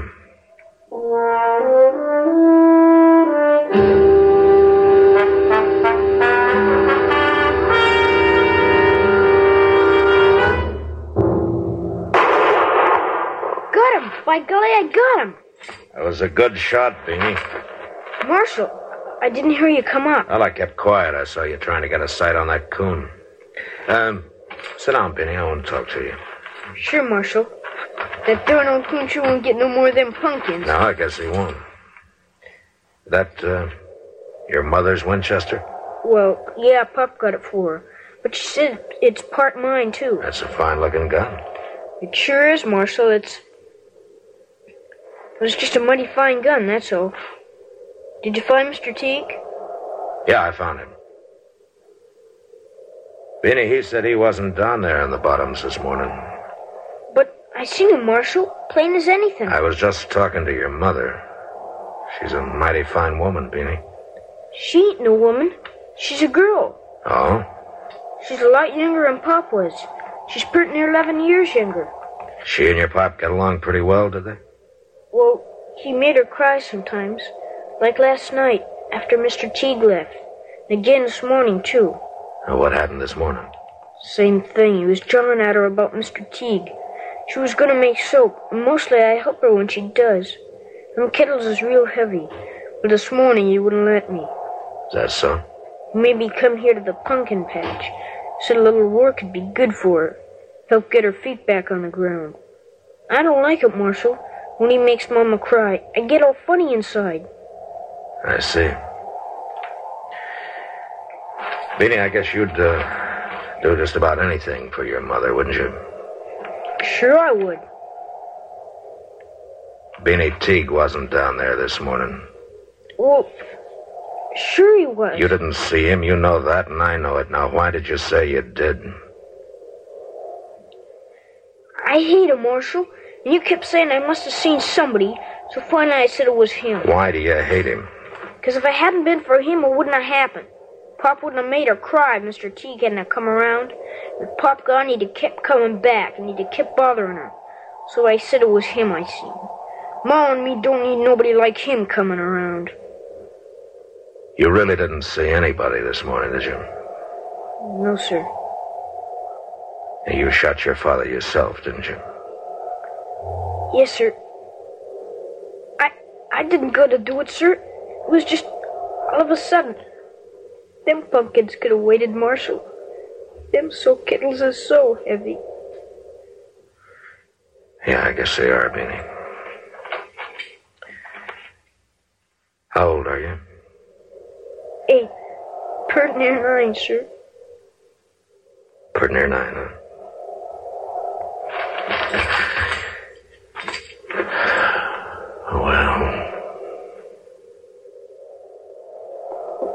What do you figure will happen, Marshal? Beanie, I wish I knew.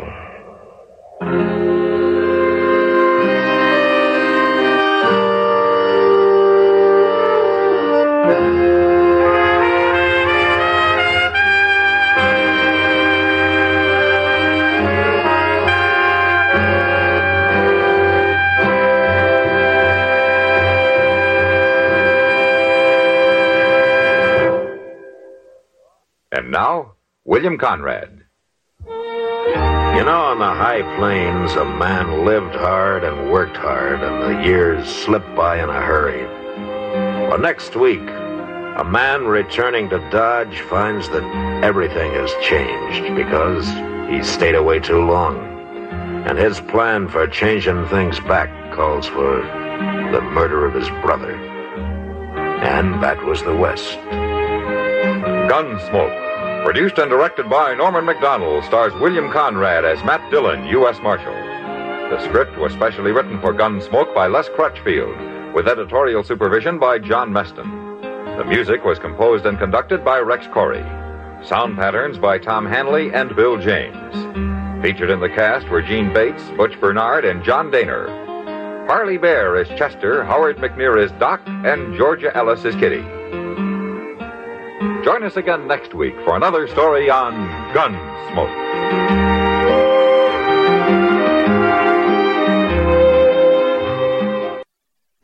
That's Gunsmoke, a great broadcast uh, going back to November 11th, 1956. It's heard on CBS called Pretty Mama. and that starred William Conrad as U.S. Marshal Matt Dillon.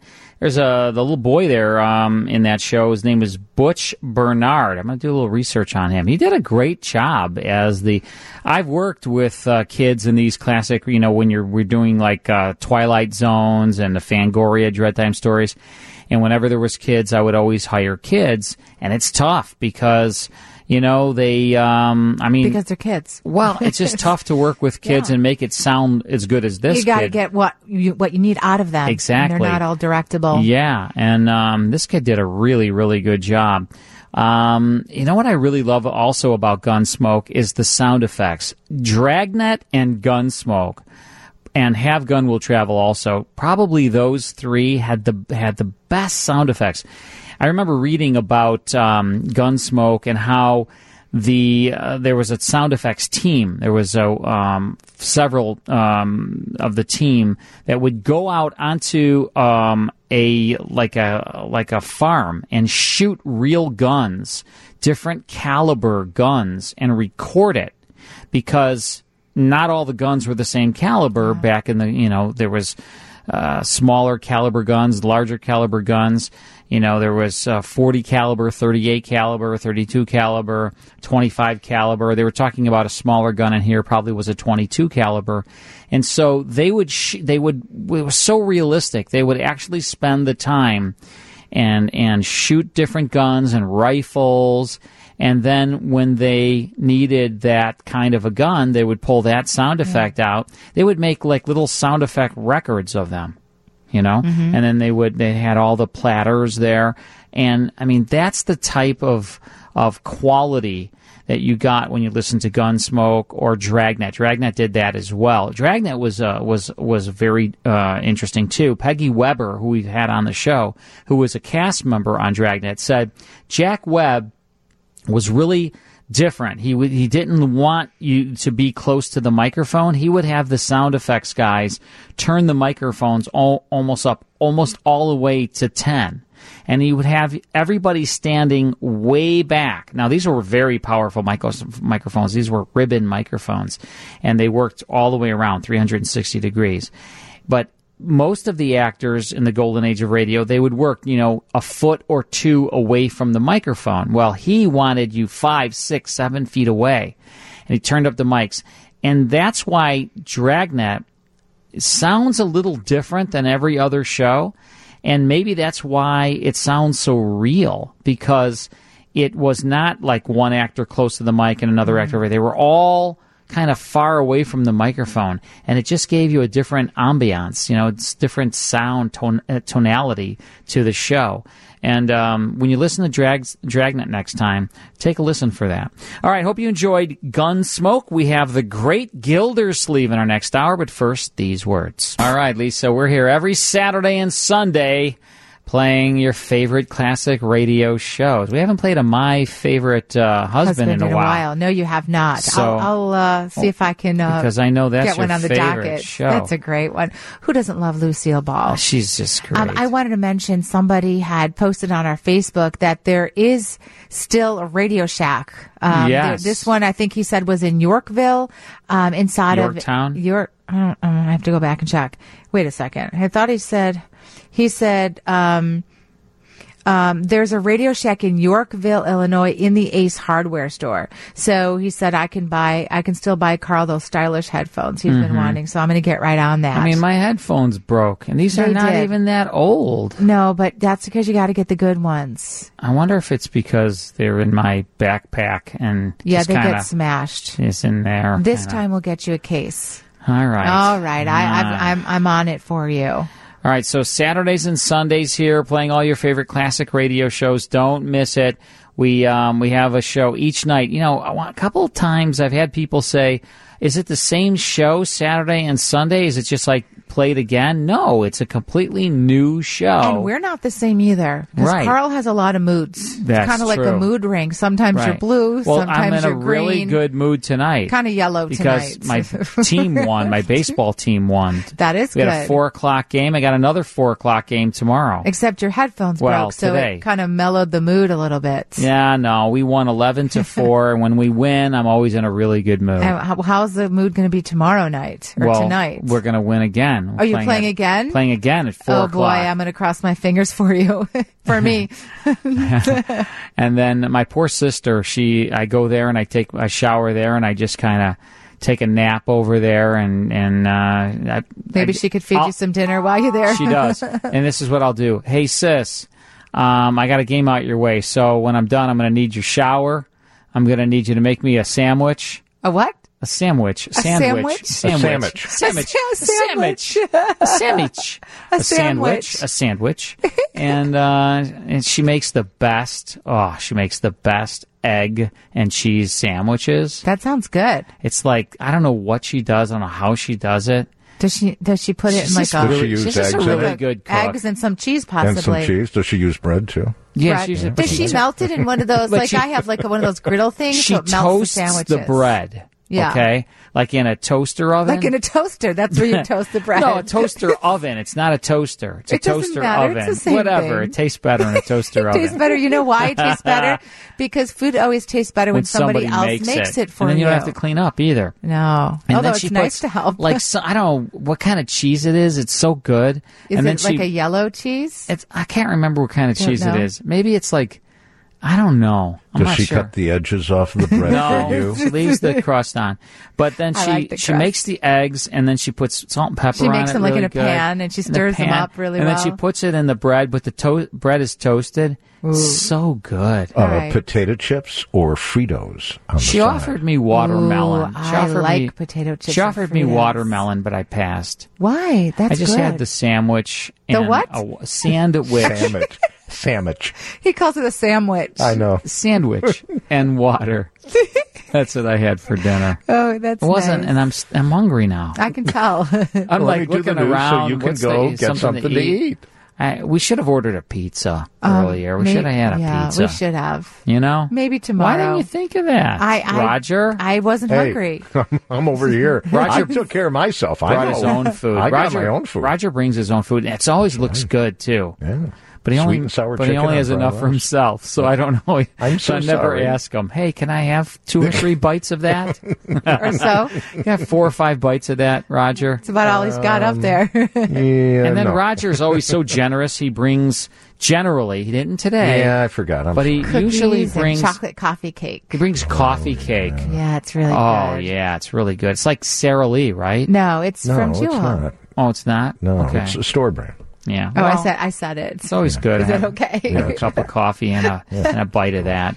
Um, it's very nice of Roger. to It do is. that. Now- now you're Very- making yourself shares, hungrier. I know. shares. I'm hungry. I know. I noticed that. Woodman's is open. Uh, I brought you some popcorn. You know, if you let me do the news and leave Then right get done away, you faster. can get back in time. I think we're gonna. Go, I think we'll stop at Woodman's on the way. On the way home, we'll get Yeah. some. We'll get some stuff for tonight for Yeah. snacks. Yeah, Oh. we'll pick up Oh, Woodman's some is the snacks. best. They're open twenty four seven. All right, God, we're I gonna love- go to Woodman's. God, I love Woodman's. All right, we're gonna go so to Woodman's. awesome. And they, you know what I really love about Woodman's? They have fruit trays. Th- No, they have the biggest carts.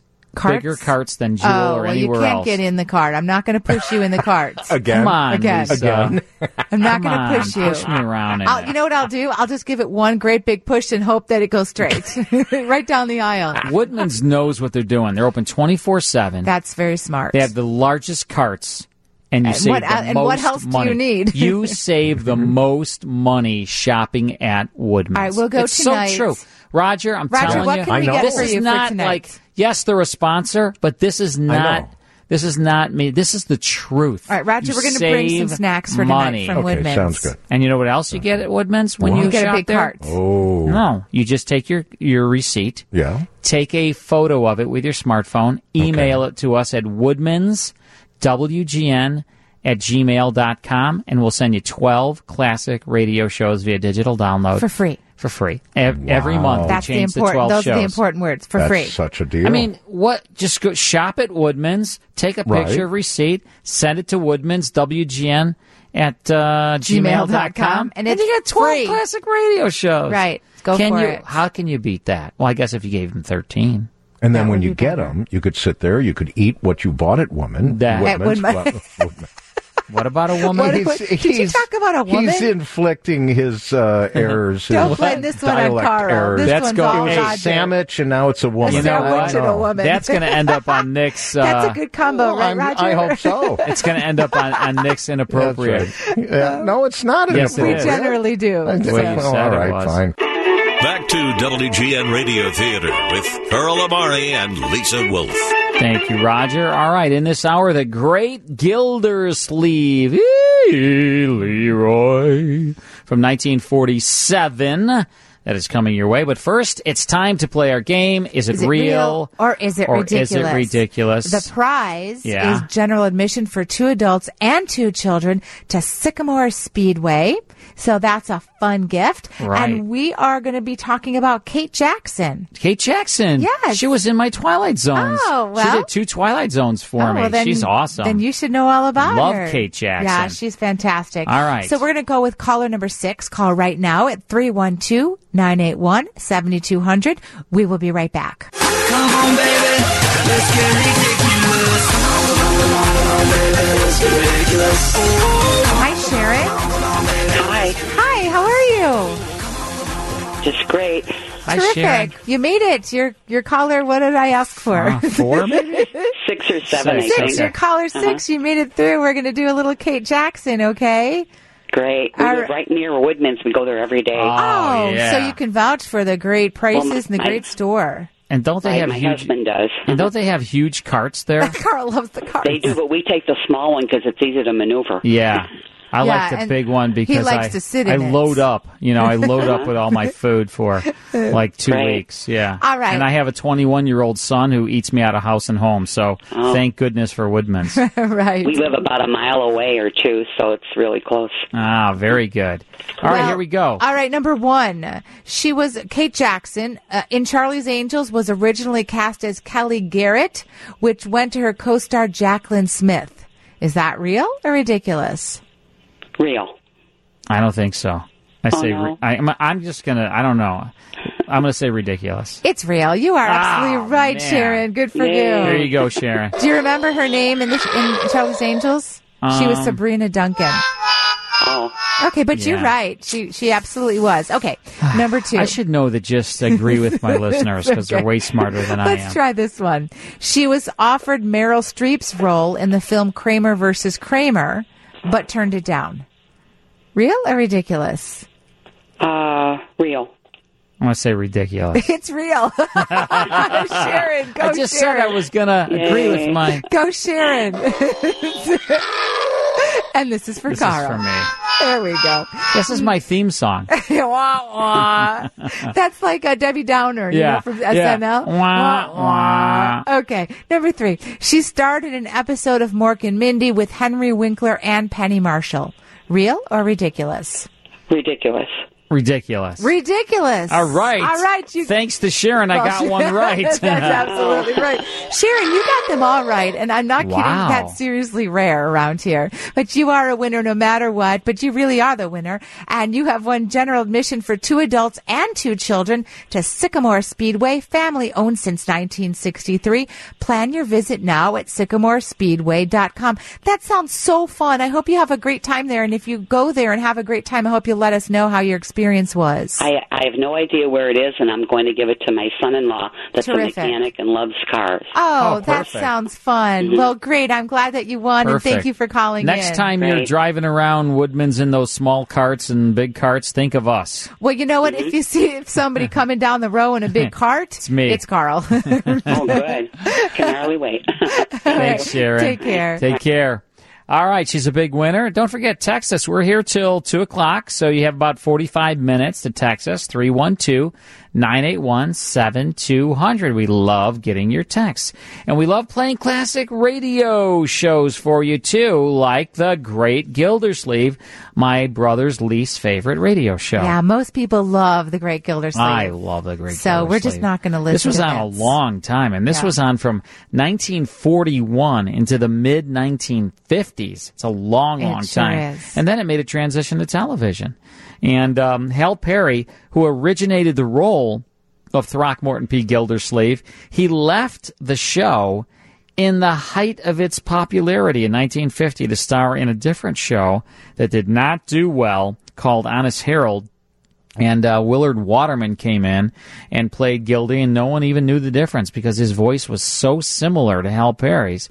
And then uh, Willard Waterman continued and played the character on television. And years ago, Lisa, and I've told this story before, years ago, I went to a. Uh, I'm trying to think. I think I was in Cincinnati, Ohio, and they had a you know a convention, and a convention, yeah. lot of these radio stars were there, and Willard Waterman was there along with the woman who played Leela Ransom, uh, Shirley uh, Mi- Shirley Mitchell. I'm trying to think if there was any other Gildersleeve people there. No. And I won the audition to play Leroy. So I was like, hey, Unc. And it was me and Willard Waterman at the microphone together and Shirley Mitchell Yeah, that's as Leela Ransom. remarkable. There's a video of it somewhere. In fact, yeah. someone said they had the video. It's a video of us doing a radio reenactment of the Great Gildersleeve. Willard Waterman, tall guy. He was like a six five guy, real Well, tall. same as you. You Yeah. said in your well, I'm mind you're 6'5" on the 6'5", show. so. and so and he and he and I we had a lot of scenes together because I was Leroy. What a great! Perfect. I mean, you want to talk about a dream come true? To stand next to Willard Waterman doing a reenactment of a Gildersleeve. And Shirley Mitchell is right Yeah. there too. But uh, I I love this show. All right, let's go back to a broadcast date of March nineteenth, nineteen forty-seven. Here's part one of the Great Gildersleeve. The Kraft Foods Company presents The Great Gildersleeve. Uh, yeah.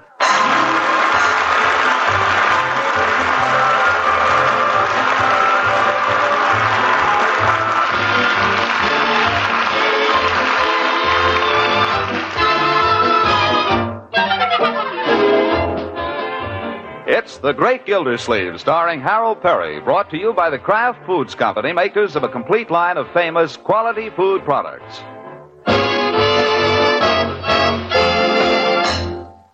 It's the middle of the afternoon, not even three o'clock yet, but Gildersleeve has locked up the water department for the day. He has to get to the bank before it closes, and he's told himself it would hardly be worth returning after that. In one hand, he carries a small canvas bag, well stuffed and gathered at the top with a drawstring. On his way down State Street, he chances to pass Peavy's pharmacy. He stops, hefts the canvas bag, and steps into the shop. Peavy, my friend? Yeah, hello, Mr. Gildersleeve. Peavy? I'll bet you can't guess what's in that bag. What's in the bag? Yeah. Go on and guess. Oh, excuse me, I'll just see what this gentleman wants first. Uh, was there something you were looking for, sir? No, just just looking around. I'm waiting for a bus. Oh. Well, always glad to have people look around. Now, Mr. Gildersleeve, what can I do? Go ahead. Guess what's in the bag, Peavy? What's in the bag? Hmm, Yes. Sounds like money. Correct. And how much money? Guess. I wouldn't want to say. Go ahead, make a guess. Fifty dollars? Ha! My friend, right there in that little bag, there's no less than $2,200 in cash. Gracious, you bet. Yes, sir. $2,200. More money than you've ever seen, even. Would you like to see a $20 bill? Mr. Gildersleeve, I wouldn't talk so loud if I were you. Why not?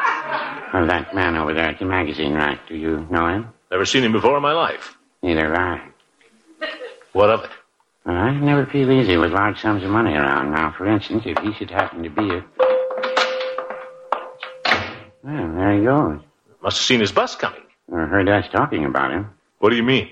Well, I'm not a suspicious man, Mr. Gildersleeve, but there are very few people in this town that I don't know by sight. And the way he bolted out of here... Could have been his bus coming. Yeah, could have been. Hmm. Why did I have to go and shoot off my big mouth? Oh, you're being ridiculous, Peavy. Mm, cautious, maybe. Hmm. As a matter of fact, I make it a point to never have more than $5 on the premises here at any time. I don't see what you're worried about here. You've got a safe. Oh, I never keep money in the safe.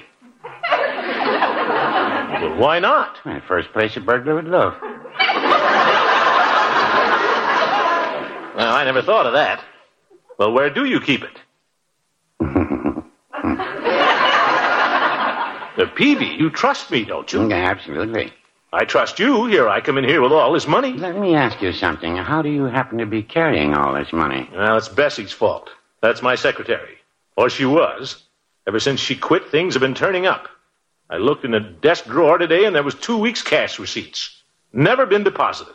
A fine thing. If I could get Bessie back, I'd fire her. Well, Mr. Gildersleeve, my advice to you would be to get that money right down to the bank. That's what I'm on my way to do. Just stopped in here to, well, let you have a look at it. Well, Oh, thank you. That's very considerate. But if I were you, I wouldn't stop to show it to anyone else. It's two minutes to three right now, and the bank closes. Two minutes of. Are you sure, Peavy? Oh, my goodness. My watch must be. Uh, goodbye, Peavy. Oh, sorry, madam.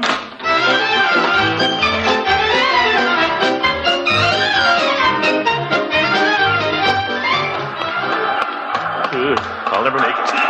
I'll never make it. Oh, sorry, pal. One side, please. Oh, brother, is it still open? Locked. Let me in! Let me in! Hey! Darn banks, they're always closed when you want them. Hey! Banks, they take your money and then they won't let you in. Open up! Open up here! Hey! Ah, the guard sees me. Here he comes. Taking his sweet time about it, though. Come on, fatso. Well, open up. Don't stand there making faces at me.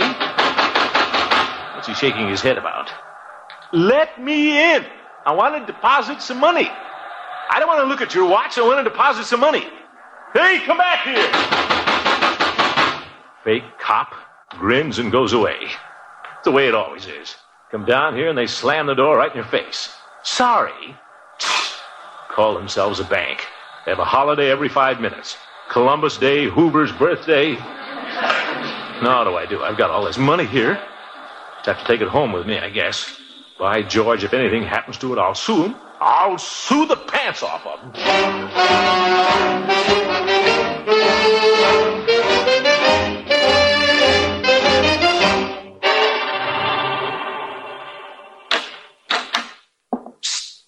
Anybody home? Well, just as well. Let's get rid of this right away, I guess. Hide it someplace. Where? Eee, I know.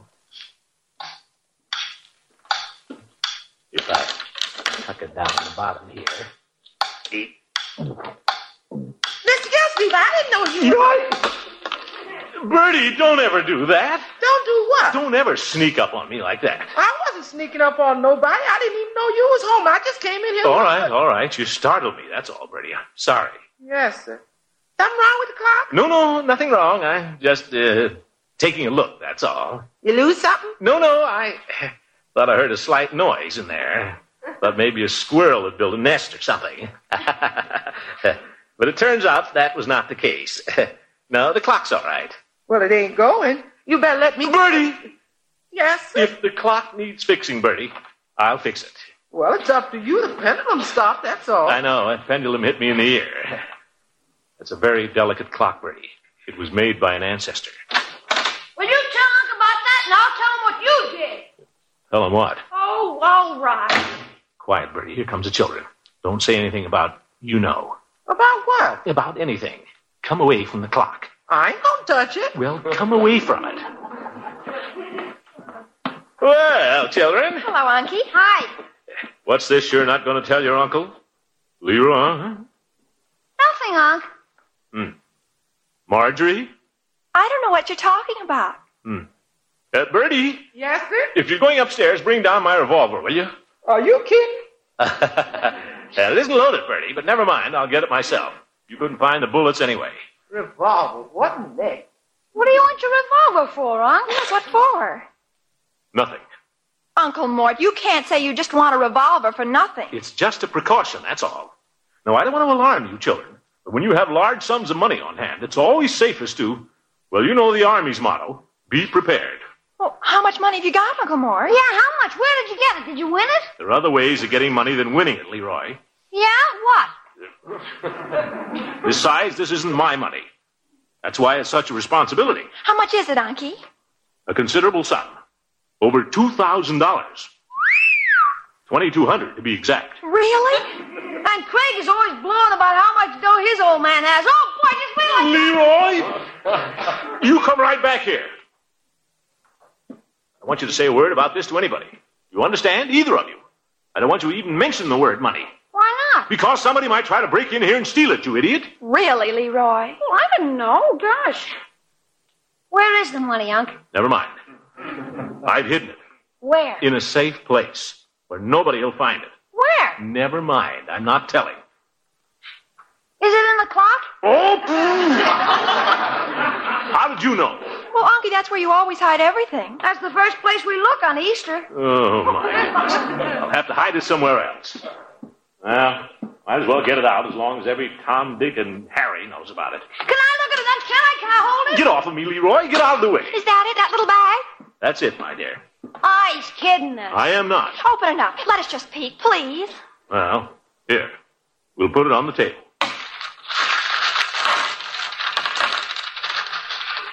Gee, I never saw so much. yeah. That, my boy, is a $20 bill. Probably the only one you'll ever see. That's legal tender. Who's the old geezer on it? Don't they teach you any history at that school? That's Washington. Under the picture it says Jackson. Well, some have Washington and some have Jackson. Uh, who's that? The phone. I'll answer it. Hello? Judge? Yes, Uncle Mort's right here. Oh, and Judge, guess what he brought home with him? Marjorie! Huh? Give me that telephone. I'll speak to you later, young lady. But I didn't know. Hello, Judge. What's on your mind? Poker tonight? Love to, sure. What time is the boy? No. Wait. I can't, Judge. I can't, that's all. I don't dare go out of the house. Never mind why, I can't. See, why don't you get the Jolly Boys to come over here? Just as well play here as there. Sure. We'll do that. And Horace, um, Horace, when you come and ring the doorbell, give it two short rings and two long. That'll be the signal. Never mind. Just do as I say if you want to get in. Now, young lady, what did I tell you Tell me about what? about mentioning that money to people? Well, I didn't think that you, You meant- children don't seem to realize the seriousness of this situation. I want you to say nothing about it, you understand? Nothing. But it was only Judge Hooker. Surely you don't think. I mean, the judge would never in the world. That's what they said about Benedict Arnold.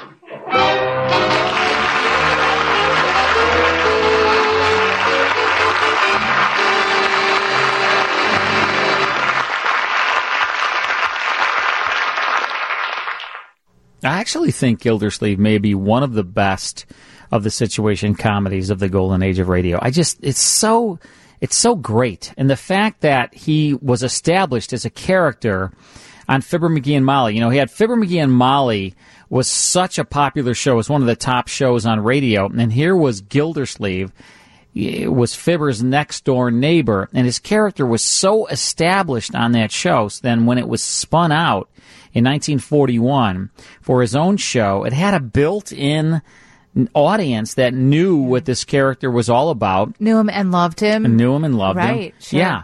And so it was just a, a It made perfect a sense. natural. It was just a natural winner to be his well, own show. That's what TV tries to do as Yeah. well with all the spin-offs. Um, they're hoping you love the character enough to like Rhoda or you Yeah. know Archie's. But place. Gildersleeve was the very first spin-off in all of entertainment.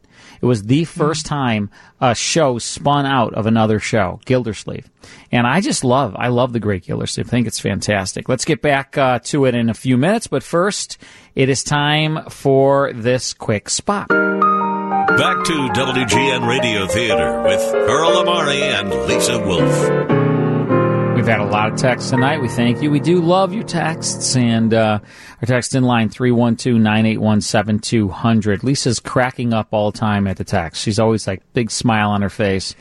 And uh, Well, people have a lot of interesting things to say. that they do. and so does Gildersleeve. People say the darndest things. He has very interesting things Yes, to say he too. does. He's guarding twenty two hundred bucks. It's a lot of money. Let's get back now to the great Gildersleeve.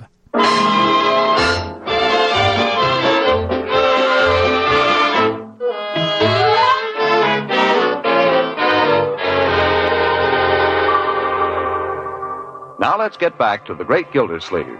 His friends have arrived and given the prearranged signal to his satisfaction. He has unchained, unbolted, and unlocked his front door and is welcoming his guests. Uh, come in quick, fellas. What's going on here, anyway? Wait.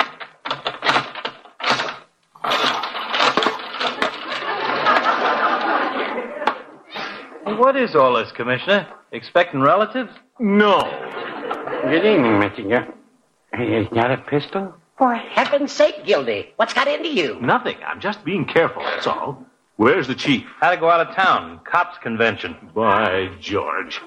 You leave your coats in the hall here. Thanks. Uh, let's go in the parlor, shall we?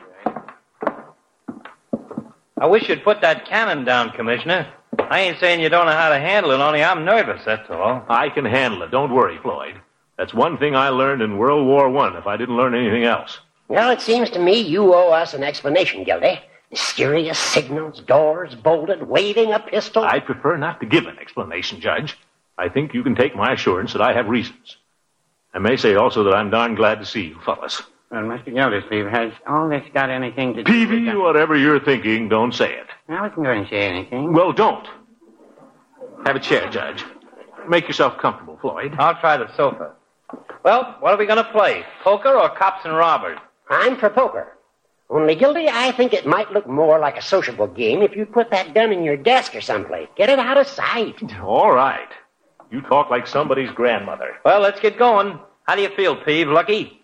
poker's a game of skill, Floyd. Ha! Let's get the chips around. I can't stay out all night. Everything is on the table, fellas. I was going to. Did you hear something? Hear what? I heard somebody out in the porch. Just the wind, Mr. Gildersleeve. It's quite a breeze out this evening. It's March, you know. Oh, yes. No ashtrays around, Commissioner. Fireplace okay for Butt? Oh, sure, Floyd. Okay. Floyd, for heaven's sake, you want to start a fire in there? Oh, I should think you'd have more sense. What did I do? You just told me it was okay. Well, if you must know, it just so happens I don't want $2,200 to go up in smoke, that's all. $2,200? Funny place to keep it. He's kidding. If he had 2200 bucks, he'd be in Mexico. You can count it if you want to. No, you don't. It's not my money. These are water department funds. All the more reason to go to Mexico. Huh? What'd you do, sell a reservoir? It's two weeks' collections. I got to the bank too late to make the deposit, and I have reason to believe certain people know about it.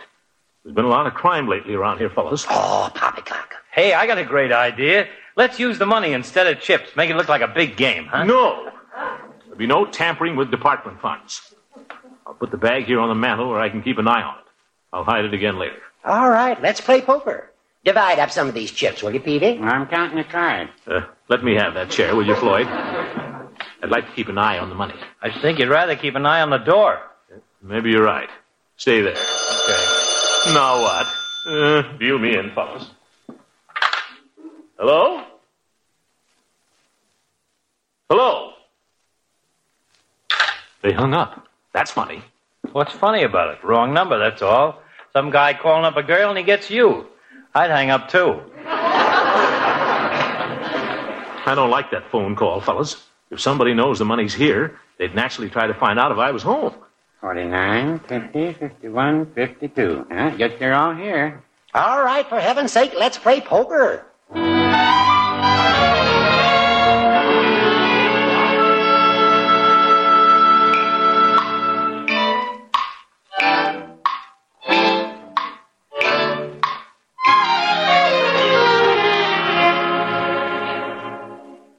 I'll never bet on a pair of eights again. Oh. Well, it was a nice game. Nobody got hurt, and we all get home early. I don't see why everybody is in such a hurry.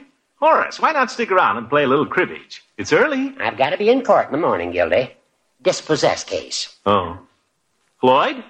Uh, Peavy? I stay out any later tonight, I'll never get out tomorrow night. I'm sorry, Mr. Gildersleeve, but you know my rule. Always in bed by 12. Yes, I know your rule, but it's only 11. Well, I have various things to attend to before I retire. Well. Fine bunch of friends, I must say. Hey, I think there's some cold tongue in the icebox, fellas. Stick around, we'll eat. What's the matter, Commissioner? Nervous? Certainly not. I wouldn't worry, Gildy. These crime waves in the papers are generally exaggerated. Is my coat? Yeah, it is. Wait a minute. Judge, you mean these robberies and holdups? There weren't any? Well, no. There has been a certain amount of lawlessness, but the police have rounded up most of the bad element. They didn't get those guys that stuck up old man Hogan, tied him up in the cellar, and stole his drapes and silver. Never caught him, you say? Nope. They come around here, just give 'em the money, Commissioner. Don't try to be a hero. Come on, fellas, let's get going. Well, Oh, good night, Mr. Gildersleeve, and thank you for a pleasant evening. Yeah, good night, Peavy. Hey, Wait a minute, Floyd. I'll unlock the door. Well, come on, I can hear Lovey's foot tapping the floor already. He's gone to get his gun. You must think he's Edward G. Robinson. He's crazy. Fellas, would you do me a favor? Leave quietly. There's no use advertising the fact that I'm all alone here. Anything you say, Gildy. We'll be little mice.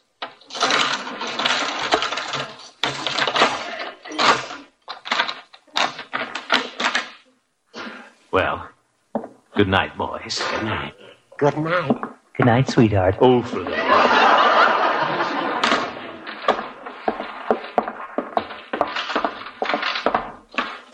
Listen to him locking himself up. Gildy likes to dramatize these little situations. Say, how'd it be if we throw a rock at the window or something, huh? Worry him a little. Oh, that's a cruel idea, Floyd. I wouldn't hurt him. Just scratch on one of the shutters, maybe. what do you say, Peeve? Just for laughs, huh? Well, I wouldn't care to take part in it, Floyd. On the other hand, Ah, go on, you're both chicken. Well, wait here a minute, I'll do it. I'll get a stick and scratch on the parlor window. As a rule, Peavy, I despise practical jokes. Funnier they are, the worse they are. Floyd's poking at the window now. Oh, rascal.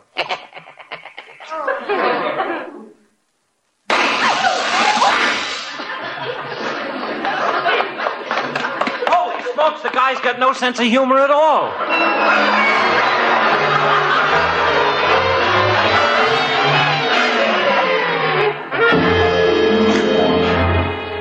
I want the police department operator. I don't know the number. It says in the book you don't have to know the number in an emergency. Well, this is an emergency.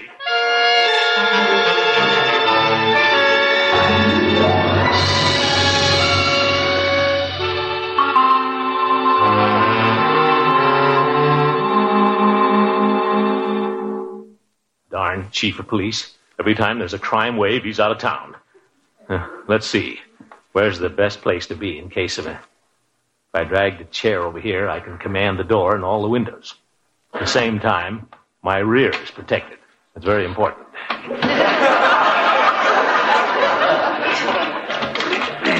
there.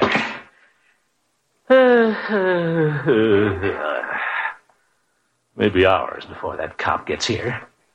Well, just have to stay on the alert till he arrives, that's all. He only four bullets left.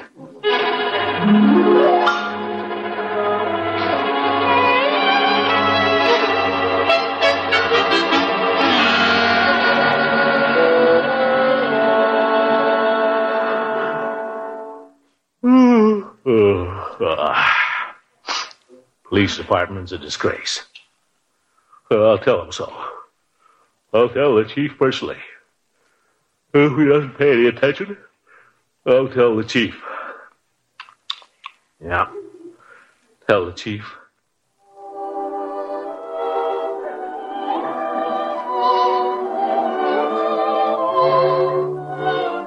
What's that? Hmm, just the wind, I guess.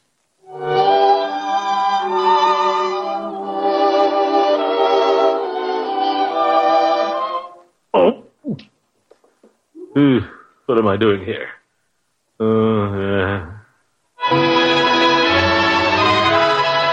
Help! Drop that gun! Drop that a gun.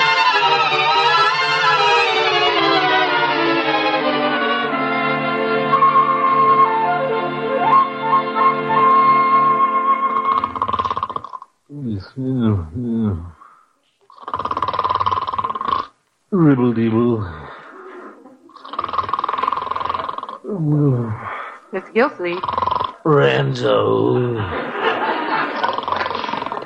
I Mm. don't know what to do, Leroy. He looks awful. If I wake him up, he'll be mad. If you let him sleep, he'll be Oh. mad too. Hey, Unc, Zeef, what you for? it's 9.30. Can I have my allowance? Uh, 9.30? What day is Saturday. Can I have my allowance? it? Where's the...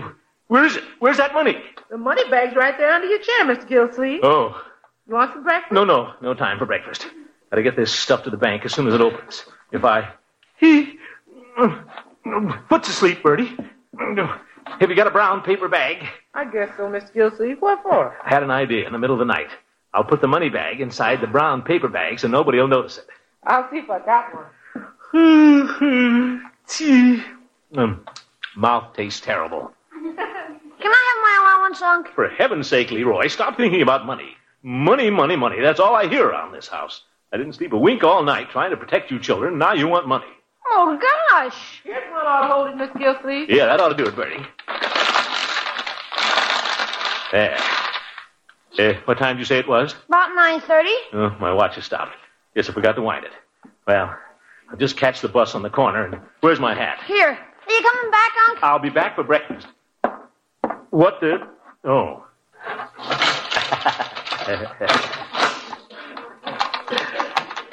When you come back, can we discuss this? I'll see. Don't bother me about it. Gosh, 2200 bucks and he can't spare 50 cents.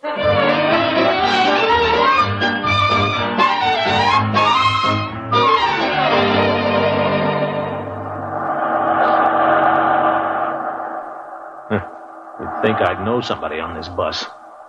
Not a soul. Nice morning, isn't it? What? I said, uh, nice morning. Oh. This is my lunch in the bag. That so? Yep. I don't usually take my lunch to the office, but today I thought I would. Such a nice day. I've got an orange in here and a roast beef sandwich and some potato chips and a piece of chocolate cake. Don't you believe me? I believe you. Guess you want to read your paper, huh? If it's all right with you. Oh, sure, sure.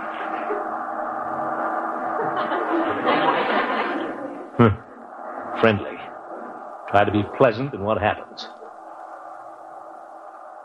He's not reading his paper. He's watching me out of the corner of his eye. Ugly fella across the aisle there, too. He's pretending not to look at me either. Hmm. I wonder if they're in league. Probably Confederates. Scratching his nose must be a signal. Uh, it won't trap me. I'll wait till everybody's off and then I'll make a break for it. Wish I'd brought my gun.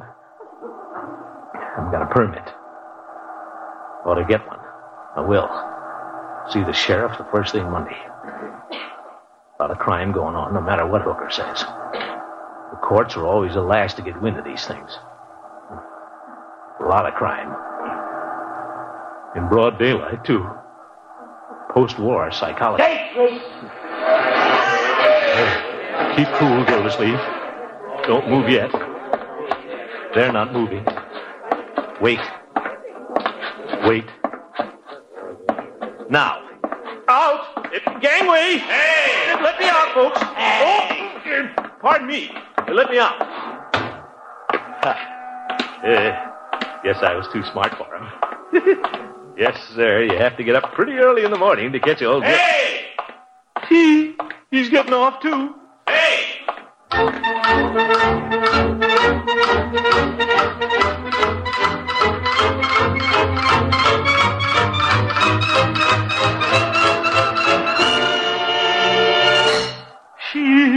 I made it. Oh, very good. Let me in! Let me in there! Hey, you! Don't grin at me. Open up! There's a man after me. Hey! don't shoot! Here, you forgot your lunch. My lunch?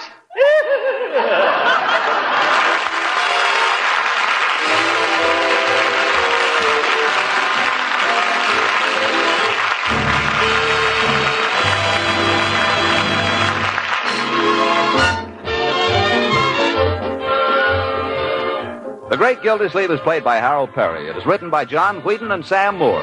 The music is by Jack Meekin. Included in the cast are Walter Tetley, Louise Erickson, Lillian Randolph, Earl Ross, and Dick McGrath. Stay tuned in for Duffy's Tavern, which follows over most of these stations. This is John Lang saying goodnight for the Kraft Foods Company and inviting you to listen in again next Wednesday for the further adventures of the Great Gildersleeve. I'm going out now to eat my lunch. Good night, folks.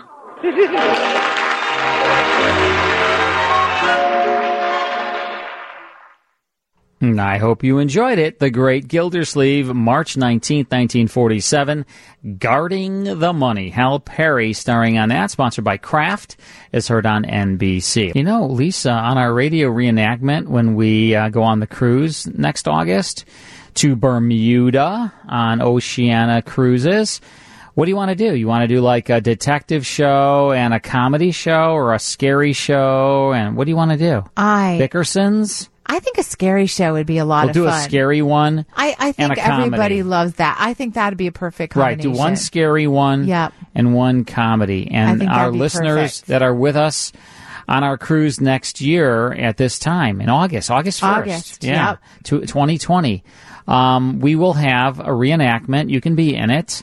And we will have a cocktail party. We're going to have, be eating together in all of the different restaurants. We're going to have a trivia contest. And we're going to do some um, excursions, right? Right. We're going to go In to St. Bermuda. George and Hamilton, two Right. um, places in Bermuda. Uh, we're going to have a great getaway on Insignia at seven nights. Um, but, you know, this ship is supposed to be something really fantastic. I know it's all new, renovated, reimagined. There's restaurants and fitness centers and spa, spas and lounges and bars and a casino. And the list goes on and on. And I think it's going to be a great way to, you know, you can, you know, kind of relax and have a really relaxing, quiet vacation, or you can run around and go to the islands and, and keep as busy as you want to. But either way, we're going to be there and we're going to make sure it's a great, fun We're week going to have together. a great time with our listeners. I hope you can join us uh, next year, August first, for seven nights, and it starts at like eleven ninety nine. $11.99, We got yeah. a great rate because it's a big group. Although I don't think it's going to be a huge group. I'm guessing like around forty to fifty people, probably. That's it. So it won't be too. I it don't know. I won't know be- there's a limit on Yeah. how many rooms we've set aside, so check it out. So Don't that's only delay. like twenty five rooms, so they're going to go fast. So Yeah. make sure you, you you come with us. So go to WGNradiotheater.com and then you can scroll down and there will be a cruise banner. Click on it. You can get all the information or I can also give you the number for Keen Luxury Travel. Yeah, I write know this they'd number love down. to talk to you. You can call them and they'll work. They'll walk you all through it. yeah, it's kind of nice to talk to a person, get Yeah. your questions answered, and get a little bit more of an idea of what to expect. What's the number? The number is 800, toll free, 856 1155. 800 856 1155. Right. All right. Hope you can join us uh, I can't next wait. August. And I mean, you know, yes, we're talking about it a year in advance, but people like to book ahead of time. They like to know where they're going on their vacation. And Yeah, well, stick with us. We'll take good it's care of you. supposed to be like 85 to 90 degrees in Bermuda at that time. That's what they're saying. That's the weather. Carl's going to wear a swimsuit. It's going to be a lot I am. of I'm fun. going to wear a Speedo. a white one. No, I will not. All right. So uh, when we come back tonight, we have more classic radio shows for you. Our Miss Brooks, Eve Arden as Connie Brooks. Then The Adventures of Sherlock Holmes. Going to be a lot of fun. Make sure you're with us here at 11 p.m. tonight when we come back.